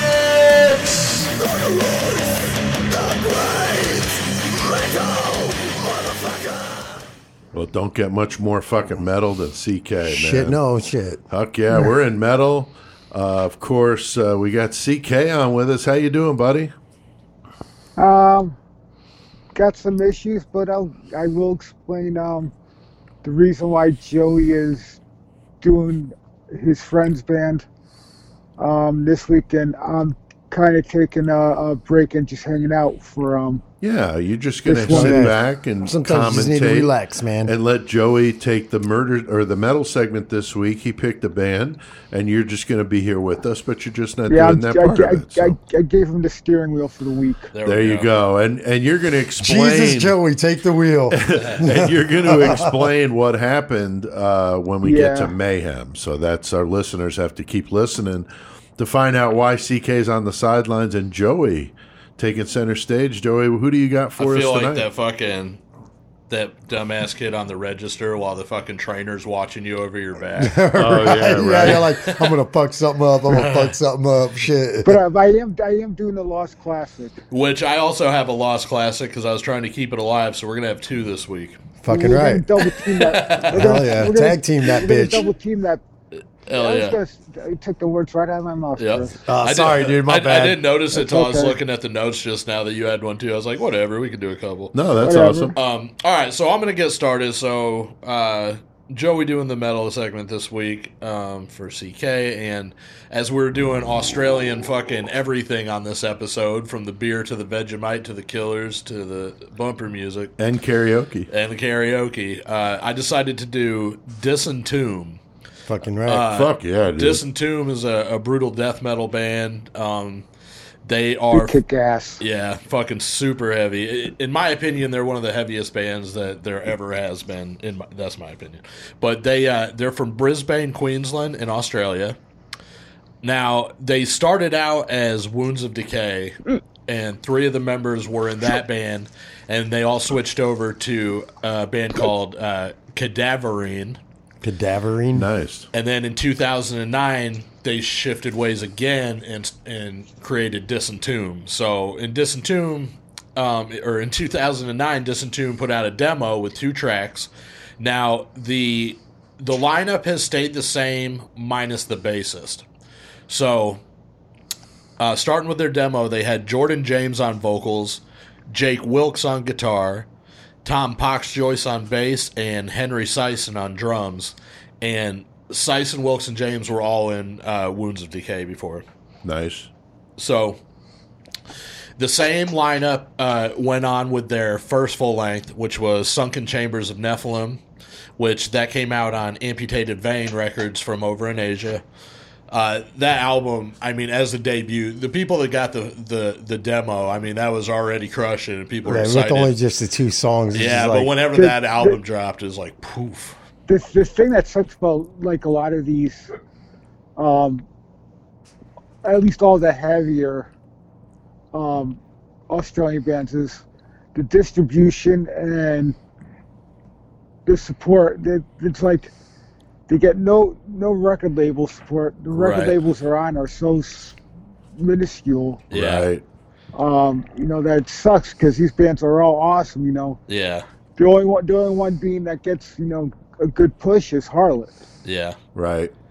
But I mean, to me though, in what I do and in the underground scene, like every label they've dropped an album on is huge to me though. right, exactly. Yeah, yeah. But I'm just saying, like in general, Right, right. us, you know, Yeah. those those labels are, are are are pretty good labels, but for Yeah, it's a true independent, and it, that's Yeah. what Oh, makes yeah. it cool D- to the guys that dig that kind of shit. the DIY, which is you know always cool. Yeah. Yeah. So that was their first album. Uh, so they wait five years, and they put out their second album, Misery, which came out on New Standard Elite from out here in the United States, which is probably the biggest underground. It's one. It's a huge metal label. underground label. Yeah. Uh, I mean, to me, Misery, their second album is is god tier, one of the heaviest albums I've ever heard in my life, and uh, the only lineup change they did change the bassist, and they got um, Jim Parker, so he was Does the on there. singer play, or is he just a singer? He's just vocalist. okay. I did. I didn't see a picture of him or Right. watch a video, but I listened to him, and they were fucking Yeah. sick, man. So in Yeah, me too. So in 2015, after coming out with the Misery album, they actually did three European tours, three U.S. tours, an Asia tour, and a bunch of Australian shows. They hit 250 shows in 45 countries that year. God damn, Which- dude. Damn. That's fucking all over That, the fucking pretty place. Yep. So 2015, they were uh, they were on the new Standard Elite tour, which was fucking amazing, and it had cerebral effusion, uh, delusional parasitosis, embodied torment, euphoric defilement, inherent disease, and uh, crypt infection. So yeah, it that was sounds like pretty a big. Disney lineup. Right, Ah. and, and then in 2016, uh, they start getting a little bit bigger because now they're, they're a little more known with that album, plus touring so much, and so now they're on tour with Black Dahlia Murder and Fallujah. Wow. Uh, for That, uh, that's a good tour. yep, and Those, then those, and those, both those bands are, you know, bigger. everybody knows it. Yep. Right. So then For, uh, for what we like. in 2019, they put out their third full length, which happens to be their newest, and I believe Pete played a track off that one. Yeah, that's Music. coming up. Yeah. But their third album is called The Decaying Light, which this one came out on Unique Leader Records. Uh, again, they changed the bassist. Now they have Adrian Capoletti, um, but still just brutal as fuck. And putting out that album, they got on the Bloodletting North America tour with Visceral Disgorge and Signs Fucking of the. Swarm. But then, of course, COVID hit, so that was the, the last that Right. you heard of it. However, uh, Disentomb, they have released a couple singles this year for their upcoming album that they're working on. So definitely excited for another one. When they did the Misery album, like I said, it took them five years in between that one, and they Right. said that they rewrote and just fine wanted shit over exactly and over the way and over. they yeah. fucking want, And to me, like the, the the sound of the music, the artwork, everything about the album, like just came out to be almost perfect. So that was cool. Um, they also, I'll just say one last thing too. They kind of uh, started their own kind of subgenre. And when people heard this, they called it sloom metal because Oh, it, because it had a doom feel to it, which is kind of like what's unique to them over other bands, which I think makes it a little heavier too. Kind of, Right. kind of Oh, got that sludgier feel to Yeah, it. when a it's bit, yeah. slower, it gets heavier like that. Which is what I dig about them. Yeah, Yeah. hell yeah. So that was Disentomb. So thank you guys for listening to the metal Fuck section. yeah, that's Fucking cool, right, dude. dude. I'm going to do a Lost Classic real quick, and, And CK's, CK's got, got one. one, Yep. yeah. Uh, My Lost Classic for today was uh, Cancer, Death Shall Rise. And Oh, hell yeah. That was uh, 1991 on Restless Records. Uh, James Murphy was on guitar on that album. Brutal. Um, it was recorded by Scott Burns at Morrisound Studios. And Oh, my yeah. favorite song, I mean, it's it's a little cliche, but Hung, Drawn, and Quartered, which had Glenn Benton on guest vocals. Fucking right. Nice. Fuck yeah. And, and and a lot of the cancer stuff is available um physically still. Yeah. Um, you could you could streamline it. I mean, streamline it. You could stream it, Yep. Yeah. but um, but it, they're available as imports. Hell yeah. and CK, you got a lost classic. I got which which I think this album gets overlooked a lot I love this Um, album. It's because- badass. because this this band there, Davey, was so fucking phenomenal. right. Um, I think this one got swept under the rug a little bit. Yeah, But and I think um, after Newsted went to Metallica, I think a lot of people Yeah. were like, "Oh, they're not going to be able to do anything," because he's pretty No, it's just- dominating in the mix on uh, on Oh, Doomsday yeah. for sure. So to lose him, and I'll I got to say, man, Flotsam and Jetsam has always had incredible bass players. Every bass player Yeah. I've heard on every album Definitely. is fucking amazing. So Newsted, not um, the only one, but he was the one that went to Metallica. But it was um, the second album, No Place for Disgrace. Yep. I just I just think they took what what the melodies and everything from the first album. Um, a lot of the songs on, on the first album were like eight nine minutes. Um, Right. and it, it just streamlined it, and it was like a tighter. The songs were a lot tighter and had a, a little bit better feel. What'd you think? Is far that the one with the Elton John Oh, song on it? damn right. Yeah. Saturday night's all right. Yeah, Uh, I was yeah. like, I don't know damn about right. that one. It's kind of weird, but it's cool. But I, I'm, yeah, I don't know. I'm kind of indifferent. CK, what about you? I I I, I, I You liked think it? it's a good cover. Yeah, okay, I do too. All right. But That's it is cool. funny because it's not a band that you would think a thrash band would No, cover. and that's why they did it, and it's cool that they did it. I think because it's definitely different and very unique. and shows off their versatility because those guys are really, really Right. talented. and it's a song that you didn't think anyone would co- a metal band would cover. No, Right. yeah, just like But, a um, band that Low Twelve used to play with up in Chicago. Uh, Vesicant, they used to do "Don't Stop Believing," and it was fucking amazing because it'd be like halfway through it before you'd even figure out that's what it is. You know, it was pretty But, um, cool they playing did- like hardcore metal. Yeah, they were good. They um because they were signed to Elektra. After they did go back and re-record Right. the album, um, All the way through. and Metal yeah. Blade put it out. It was like maybe six, seven years ago. Right. They re-recorded it, um, and it's even. I, I like the re-recordings. I don't know. It's it's kind of a toss-up. Right. The re-recording's a little bit heavier, but I always like the appeal of the first recording because you know that's what I originally heard. Right. Right. But um, check Very it out. cool. All right, so we got two lost classics tonight. All right, well, I hear that music, so we're going to be talking about what kind of metal we've been listening to lately. But before that, a little six six fucking six.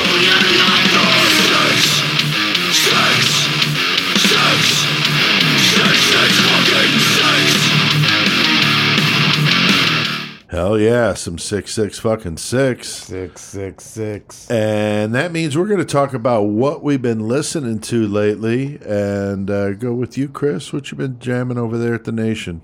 Uh, I know it's a mix, but you know what's something some- that comes to mind. Listen to some Beck, some fucking Dry Kill Logic, that fucking uh, uh, Cot- Cotard syndrome though that Cash was talking about though. I've been jamming the shit out of that.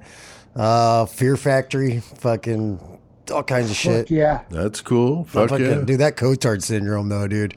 I was just sitting by the fire the other night, like when I shut my my fucking shit off on my phone. Fucking, I was like, holy fuck, this is dope as fuck.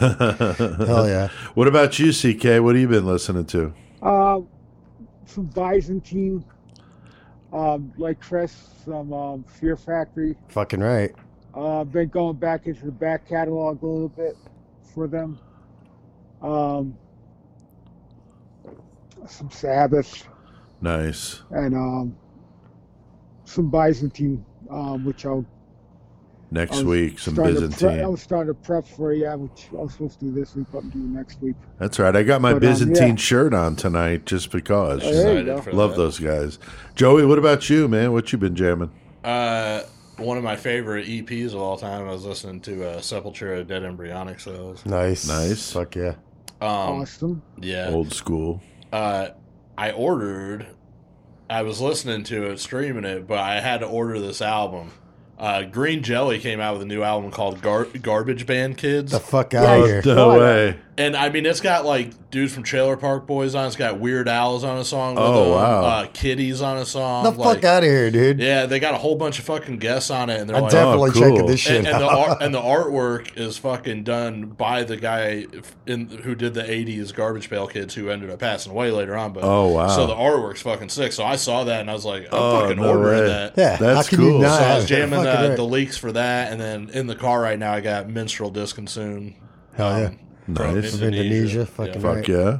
Very, very cool. Um, I've that been split with listening him. to Byzantine like CK, and then here lately I went on a fucking tear, and I'm still on it with um, the uh, decapitated stuff. I went and ordered Kill the Cult. I really like that album, and I've been jamming that in my car, and then I went backwards and started listening to some of the old decapitated, and I found this rare DVD CK. It's from an old uh, lineup performance, a live, really? full live performance, Hell and then interviews and stuff. And it's in English, so um, that's cool. shit. Yeah, dude. Yeah, I ordered it. I, I it's supposed to be here on the 17th, so I'm pretty excited about that. But yeah, those guys That's awesome. so sick, all the different versions of them. But man, like that Spheres of Madness and some of that old shit is so fucking amazing. I used to play them all the time when I did the heavy core chopping block show, and I really dig them. So uh, we've been talking about our 666 club, yeah. and it's an amazing way people that listen can help support the show by being a Patreon supporter, Chris. Just three bucks. Didn't figure out internet better. That's right. That's right. Right. Uh, we got you know uh, t-shirts and and our uh, adult activity books, stickers. We got some really cool merch. You get ten percent off merch. So It's pretty fucked up. It is an adult activity book, and my daughters love it. Right, right. We'll color some serial killers. I got something coming. I'm not going to tell you what it is. Oh, shit. I found a shirt that you're going to literally start. You'll be tears streaming down your face when you see this Oh, shirt. Oh my God, And I saw it, and I'm like, it, they were kind of expensive because I was going to get you one too, and I'm like.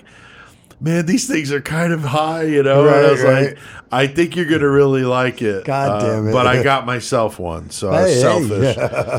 But ain't uh, selfish. but no, but you're gonna you'll you'll Hey, where's see. mine? I provide the pop tarts now every week. CK, I came out here uh, tonight. We had wild berry and cherry. Help so- support our Pop Tart fund by Yeah. joining the Patreon. Yeah, Yeah, I mean they're a our buck a box fund, at uh, Dollar General. God you damn know, it. so really, really fucking spending the You can big money here. for like 24 bucks. I know, I know. So, uh, so yeah, join the six six six club. Also, I mentioned the t-shirts, the new Jeff Gaither design. They're great for full color front and back zombie versions of us crawling out of graves, yeah. blood spatter. I mean, it's just awesome. perfect. So, I linked to all this stuff in the episode description. So, go check that out. Well, I think we've done plenty of metal tonight. So, CK, I need you to tell me what the fuck we got to do. We need to get our on.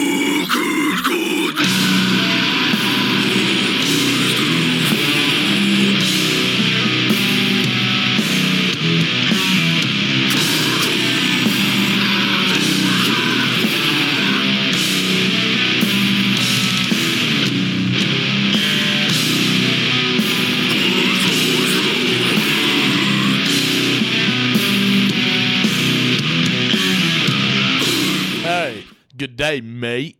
Looking for a different kind of gift for that special someone in your life? In today's world, everybody's trying to be healthy, mate. It's the end thing to do. Well, you should think about a nice, healthy walk in the woods with Milat Nature Tour Guides. It's a healthy and fun day out with your woman, and you will love it. Just think how happy she'll be when you show her that care with Milat.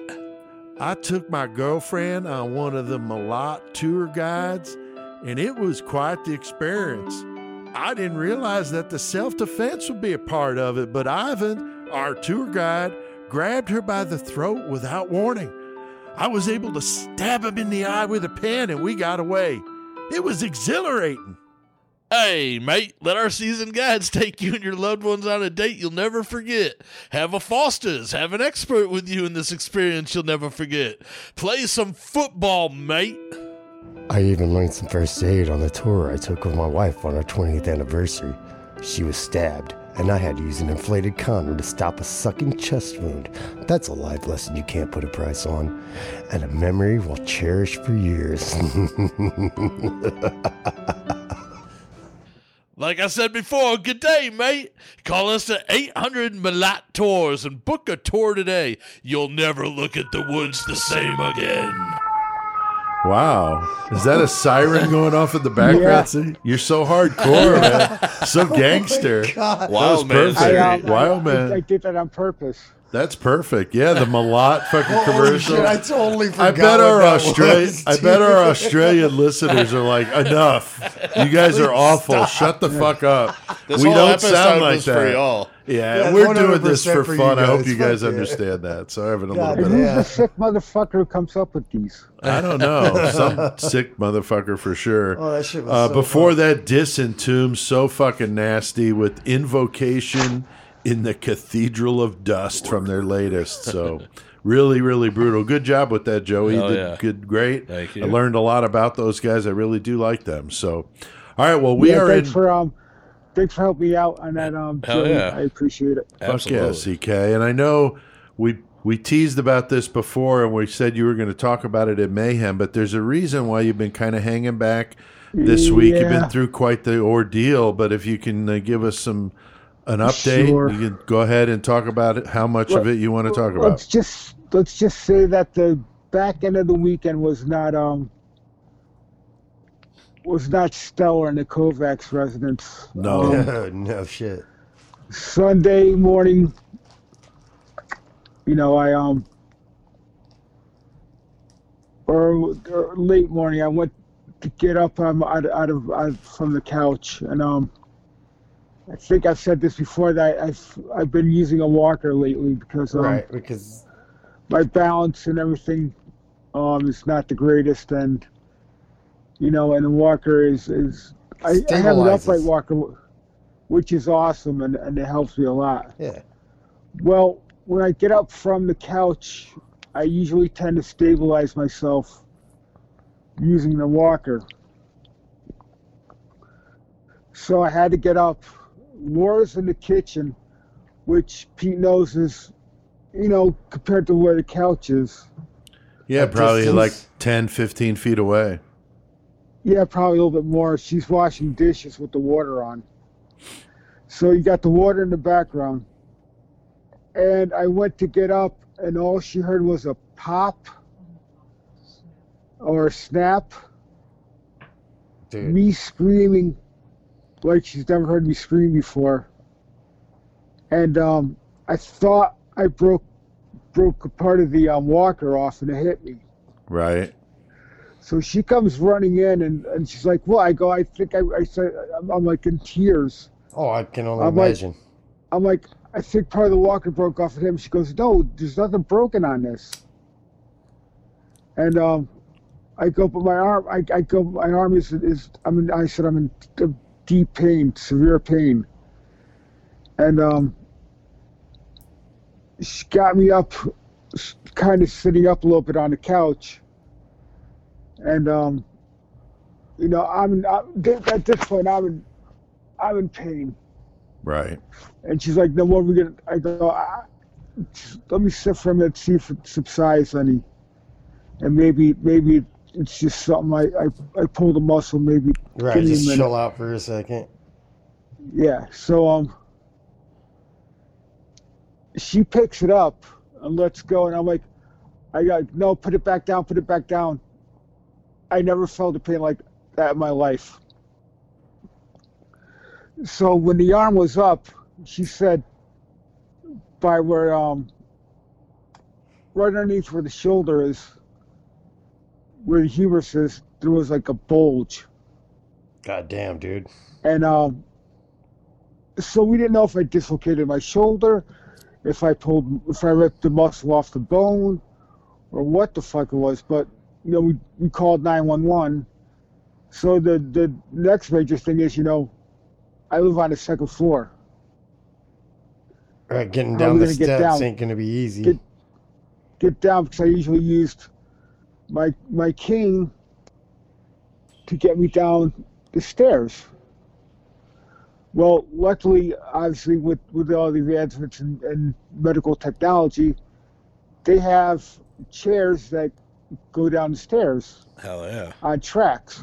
That's awesome. You don't remember Gremlins when that lady flew out the window? like for real. like that's awesome. Yeah, right. But um, you know, they got me down. I went to I went to the hospital. Luckily, the hospital's literally about three quarters of a mile away. The Laura fo- followed behind, and um, we got to the hospital. I gave them what happened, gave them all the information. They took an X-ray, and he's the doctor's like, "You broke your humerus." That's a fucking tough bone to break too. Not very humorous. And um, yeah, it's not very humorous no, at all. that, that that's the same humor. That's the same humor the doctor used. yeah, um, fuck that. so, what they did at the hospital was they, they put a brace and a, a sling on it. No, which is okay. I had called yesterday, got an appointment for um doctor with an orthopedic today to see exactly what they want. Now, if nobody knows, my sister-in-law is an orthopedic surgeon. right.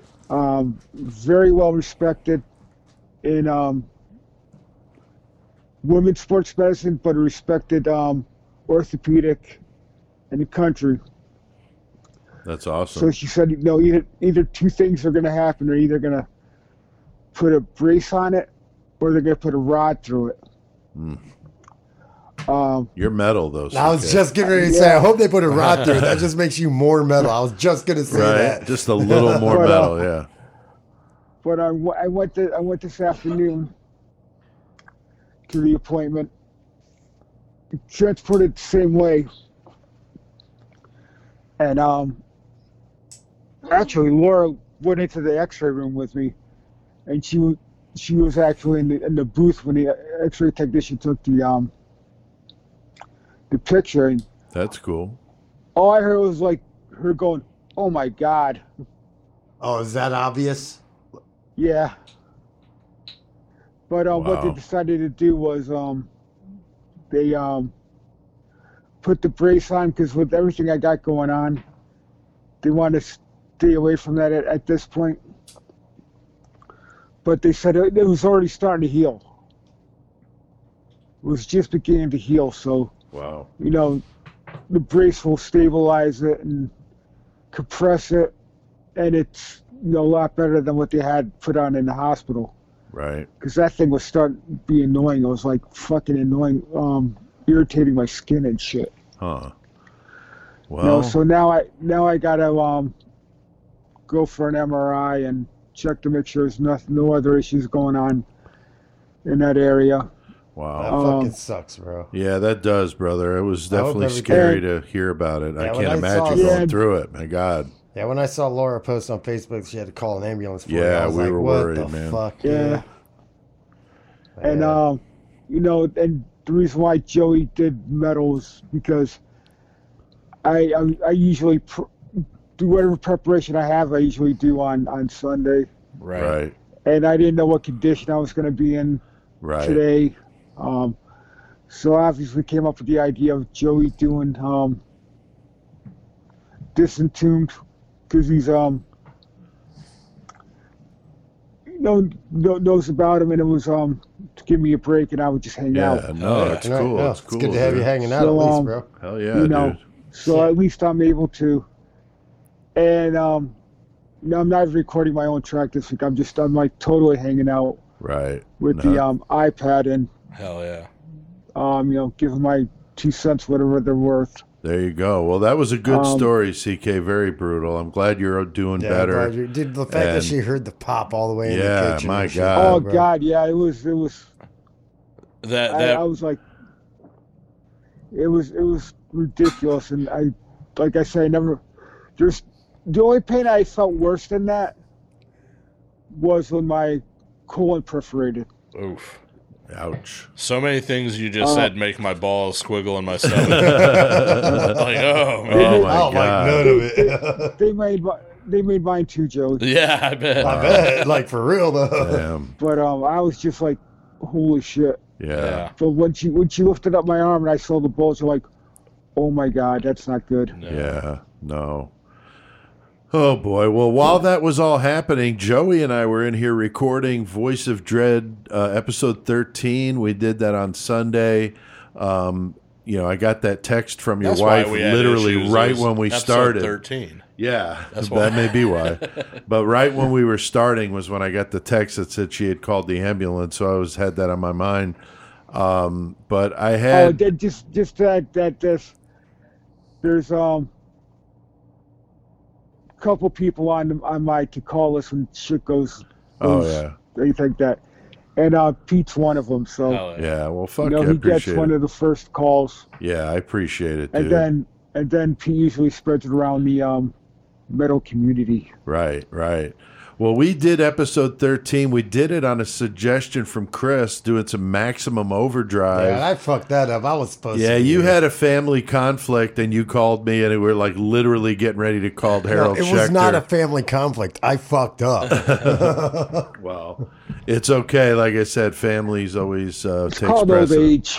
Hey, man. So that episode though goes live uh, Monday, August 9th. So if you are not a fan or have never listened to Voice of Dread, uh, it's a different podcast that I do on horror and talk about my writing and stuff. So if you're interested in that, I'm going to play a little clip here, about five minutes from uh, my conversation with Joey on Maximum Overdrive. So check it out.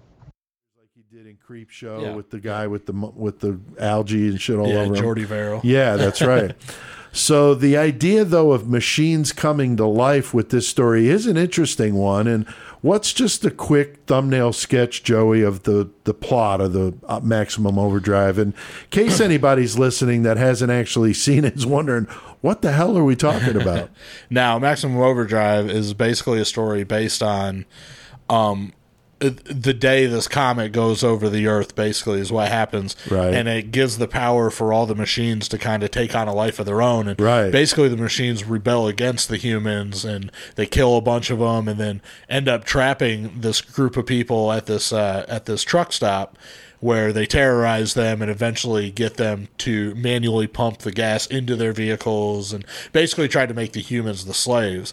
Now, th- I mean, that brings to mind very well why this story again might have been one that they decided to do at the time they did, because back in the 80s was the c- computer technology age. That's a good point. There were a lot of people that were actually legitimately afraid, of Afraid of machines that. taking over. Yeah, and I mean, that's that a good point. I never really thought of that. That may have been, you know, just a a common Right. fear at the time.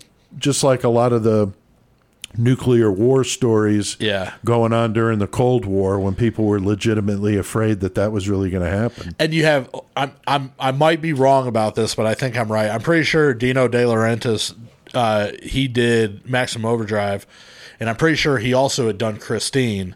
So, Oh, yeah. regardless, either way, if you saw a movie like Christine that came out, which did really well, and had the basis of this evil car, well, what the fuck? Why not bun- have a bunch of evil semis Sure. and other shit, and let's see what else That we makes can do. sense. That makes sense. Trying to capitalize a little bit off that, I think. I think that's a good point. That's a good point. And one cool thing about this, Joey, is ACDC Yeah. provides all the music to the movie. I don't think I've ever seen that Yeah. in a movie where all the music is from one band. But, you know, ACDC songs tend to sound the same. So it almost sounds like just a, A mu- a constant score. soundtrack, you know? Yeah, and I mean, at that time, and probably still now, but at that time, Stephen King was a fucking huge ACDC fan. He Oh, fucking sure. loved them. So Yeah. for him to be in the position he was and be like, "Oh, I'm doing this movie," I could have. They made a whole fucking album They did. based yeah. off the soundtrack. Yeah, three songs and then plus some live Yeah. stuff. Yeah. and it's like, okay, fucking, you can get one of the biggest rock bands in the world to do that for you. Then that's a good it. point. That's a good point. Now they put together a cast with a few names. Of course, Emilio Estevez, the big star in it. Um, he was big at the time, you know, in the '80s and early '90s. Uh, Stephen King, like as I mentioned, is a little cameo. I thought it was kind of funny though. He's at the ATM and it calls him an asshole. This machine just called me an asshole. Yeah, it's pretty funny. um, but uh, Yeardley Smith is in it. Yeah. Um, of course, everyone knows her from The Simpsons, the voice of Lisa Simpson. There's a lot of other familiar faces in the cast, but the acting is pretty fucking bad, in my opinion. Yeah. And I get that cheesy horror movies are not known for their acting, and it almost is, makes it more, you know, adds to the humor of it. But this was just really rough. I mean, I may disagree with your assessment of the movie. I really tried, actually sat down and tried to laugh and like Yeah. it, but it was it was really bad. I don't know if it was just too cheesy for me. I don't know. I don't know. I, I dig it. I think it's funny, but it, I don't think it's that scary. No. Um, I'll say the the book, uh, the story trucks. When I was reading that, there's the part where uh, where the kid is is creeping around in the fucking ditches where the Bible salesman had got fucking knocked out by the fucking semi. Right. And that scene, I remember he came up on the body of the Oh, Bible yeah. salesman and he fucking came to life and grabbed at the kid. And that particular scene in that story was so fucking scary to me. Yeah. Like that stayed with me for a long time. Oh, wow. And then whenever they did it in the movie, like I'm glad they did it in the movie, but it was just like it took away any of the fear that I Ah. had from it was it was laughable more than anything. Sure, Which sure. sucked because that was to me like the darkest part of that story in the book. But Interesting. Interesting. Yeah, I have to I have to reread it. It's been a very long time since since I've read it. Um now, um, when the waitress comes out of the truck stop screaming, we made you. yeah, we made you. I was just like really getting annoyed with it because she does it a few times, and then I and I started thinking about the song "Who Made Who," which of course is the ACDC song. So I googled it, and they did write it specifically for this. So Right, yeah. I'm going to play that clip for. So there you go, a little Oh, yeah. tease from our Voice of Dread on Maximum Overdrive. Damn it. And uh, that goes live uh, Monday, August 9th. So voiceofdread.com. What's that? Now I already heard this, and, and you guys give your views on it, and I'm just gonna say one thing: Yeah. that movie sucked. No, that movie's Um, fucking awesome. we It talk sucked. about The the whole differences between the the, the The only good thing it. about it was the AC/DC. soundtrack by ACDC. Yeah. I've always dug Who Made Who, but the funny thing is, anytime it's on and I see it, and if you know, I'm by myself, I'll fucking watch it. It's a guilty pleasure. Yeah, It's and a I don't straight up why. Guilty just- pleasure. Yeah, it's all good. No, we but talk love that about all I'll that, as you that know, shit. CK. So it's about 25 minutes. Uh, voiceofdread.com. Other episodes, Joey was on with me. We did The Exorcist. Exorcist, that was yeah. badass. And I've done some stuff with Sean from In Malice's Wake, talking about the Saw, franchise. And we've done some good ones. So voiceofdread.com. All right, Chris, we got a good killer cage match tonight. we got we some do. listeners. Once again, we We want to uh, thank them because they give us random numbers. We come up with 70 killers, 70 objects, and then they pick the random numbers for us. Yes, sir. What's uh who do we So want we to got say these thank ladies you right here Stephanie Reskinov, Rebecca Boomsock, and Tommy McFalls. Thank y'all. Fucking keep it up. Woohoo. Yeah, Thanks thank for you, listening. You ladies. guys rule. Hail yeah, Satan. definitely. And Hail Joey, beer. And I just got one thing to say. I'm on pain meds. You're on There pain you go. meds. That's all right. We're kind of all on pain meds, drinking Foster's. God damn it. eating I drank all three of these Pop Tarts. I brought Pop Tarts out here. I mean, we've been eating out here Oh, today. You're, you're fucking, you're fucking doing it up. Uh, we are. We are. Got it, the green room here, you know. All right, so we got a little mismatch this week, Joey. Who's uh, who's fighting to death tonight? uh, big ass motherfucking Ed Kemper. He's going up against Oh boy. not so small, but a little softer uh, Jim Jones. Right? Fiery preacher, Yep. cult leader, cult killer. We talked about him, of course, and Ed Kemper both. Now, uh, CK, they got a couple of good objects in here. One, it's been a while since this has come yeah. up, but this is raunchy. Uh, CK, who? What are they fighting with tonight? Um, they're fighting with. They'll have a pair of brass knuckles. Yep, This is a good one. it is Now- oldie now- but a goodie, Chris. Okay, everybody ready? Go ahead, CK. Drum roll. And a two-liter bottle of stinky, diseased pussy juice. Yeah, Oh, that's, man. That's delicious. I'm That sounds like a drink that. Goremonger song. It does. It really does. Yeah, a two does. liter bottle of stinky Yeah. diseased pussy juice needs to be a Goremonger song. And now The variable variable, though, I mixed it up. I got n- 15 brand new ones. CK, what's the variable this it- week? this is a good one. Yep. The variable is Walter White after eating a handful of mushrooms. Oh, boy. Of course, psychedelic mushrooms. Jesus. Walter White on mushrooms. So all right, so we've got uh, we got Ed Kemper versus Jim Jones fighting to death in a cage, and they got a pair of brass knuckles and an oldie but a goodie, a two liter bottle of stinky diseased pussy juice. That is fucking I- vile. A new That's- song, a new, a new Goremonger song. So we expect There you go. song That's right. uh, in the next couple of weeks. Even if it's three seconds, Yeah. I mean, come on. You know. Uh, the very you could just have the glug glug glug Right. into the thing, and that's the song. the variable Walter White after eating a handful of mushrooms. All right, so everybody bitches about going after Joey. So CK, why don't you go first tonight? Everybody bitches No. about it. Right? no, because Joey comes up with these fucked I up he things that does. nobody else would He think of. does. He comes up with good stuff, but because of that, we'll let him headline the segment. And so, Yeah. CK, you started off. Started off right. Who's Now- what's going down in the cage? I, I don't think there's any fucking competition here. It's like Andre the Giant going against um I don't know, like some fucking ninety Me? Richard fucking- Simmons. Me? Yeah, yeah. uh, Ed Kemper is gonna fucking destroy Jim Jones because all Jim Jones Jim Jones does is he has the mind power. He's not a physical guy. He never physically killed anybody. He just was fortunate to have these stupid people who followed him and killed themselves by drinking the um, Flavor Aid. Right. Is that what it was? Yeah. Yeah, Flavor Aid. Yeah. Um, Got packets of it out here on the table. Great. So I Got all think kinds um, of crazy shit. not not that not that um Ed Kemper's not not even going to need any of the variables, but I think for the fun of it, he's just going to choke choke Jim Jones out first, and just um, take the brass knuckles and shove them up his ass and Okay. rip out his intestines. Oh wow. Damn, he gets Jeez. fucking violent. after after he does that, he's going to drink the two liter bottle of stinky disease pussy juice. Just drink it. Hell yeah. and and fucking Walter White's gonna be tripping out so much, he's gonna partake in the um, drinking of the pussy juice as well. In addition to, Right. Okay. Yeah, all right. Yeah. That's pretty rough, but okay. so um, we're going we're going Ed Kemper for the win. there you all go. right. Uh, Chris, what about you, dude?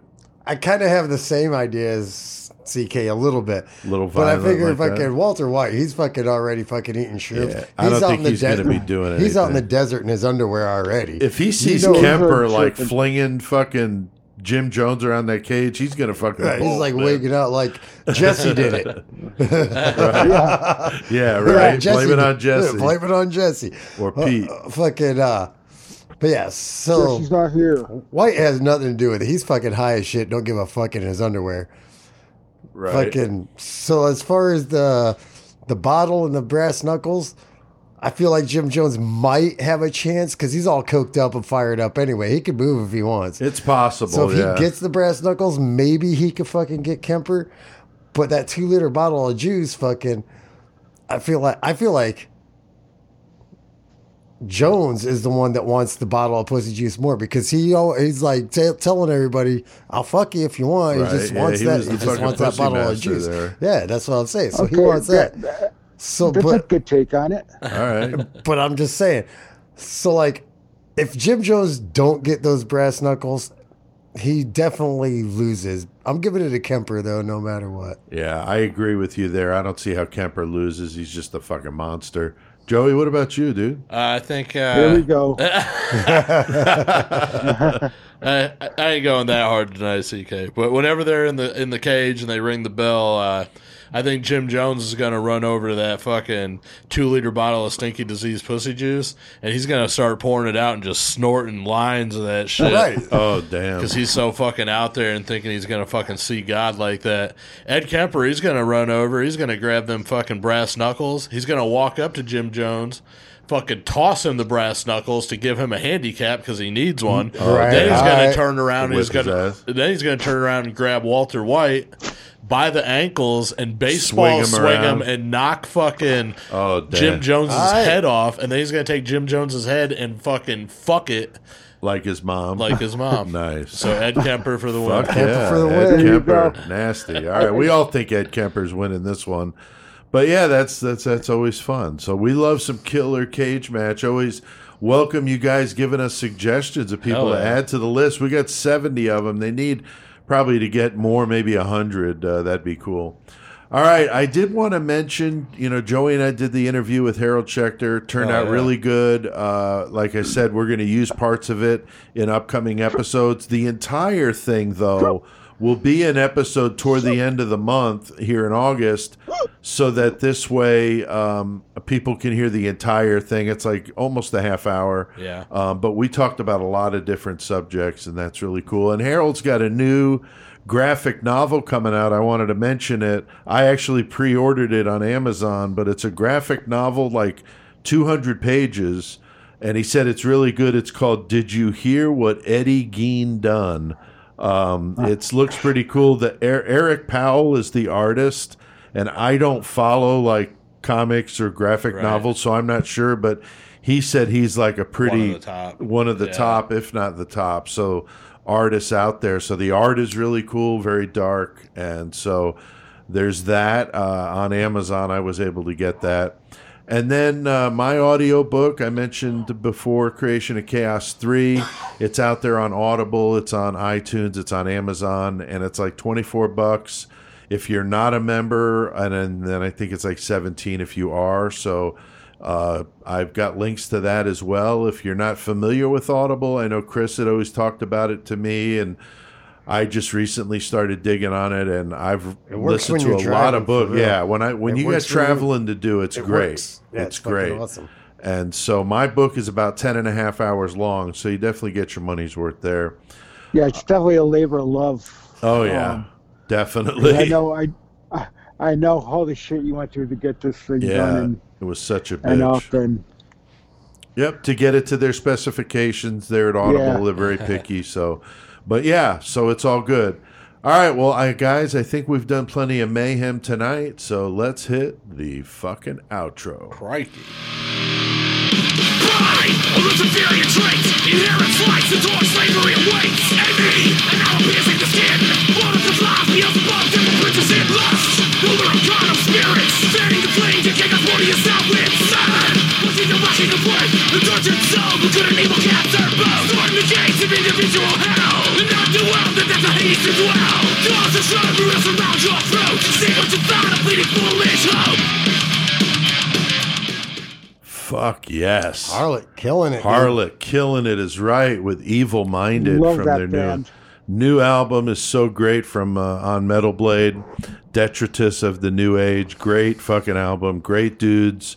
So we played Desecrator earlier, which is uh, the singer for Harlott and Right. guitarist Adam or um, Hudson. 920, baby. There's the yeah the 920 threw me off there. Andrew Hudson from both plays in both bands, so that's really cool. But yeah, Harlott, great band, all Australian bands tonight, Hell and yeah. that's fucking cool. Bumper music by Harlott, Desecrator, and Disentomb. So thanks to our Aussie listeners Fucking for right, dude. always suggesting this stuff. Love that and shit. yeah, they're great. The other fucking Australian bands. Yeah. Gape and Malice's Wake. fucking- Right. Fucking so many, dude. There's so many good ones. So uh, and I, yeah. dude, I like 12 Foot Ninja. They're from Australia. I fucking 12 Oh, they are Ninja's from. I didn't know they were from Australia. That's cool. th- I think we're discovering a hotbed of, of, of metal. I know because last No, no, that. Australian episode we played in Malice's Wake and Yeah. Gape. and I can't remember the third one offhand, but uh, but yeah, I mean, just good good stuff. One of So- my favorite bands from uh, Australia, but one of my favorite bands, period. A big influence for Goremonger is uh, Blood Duster. Oh, I love Blood Yeah. Duster, Oh, dude. Fuck God, yeah, I, I, yeah. I've oh, got like yeah. two or three of their albums. Lost and Classic. They're great. There you go, CK. That would be a good band to do. No, CK. that would be a great That band would to be do. a good band to do. CK. Yeah. I, I got to look into. They're that. not around anymore, No. but the, but No, uh, there's they were- plenty of stuff out there on them. I got a, a They were old DVD. yeah. I got a DVD of theirs. Hell That's yeah. pretty cooking crazy. All right, so good bumper music tonight. CK, your intro music is by which band?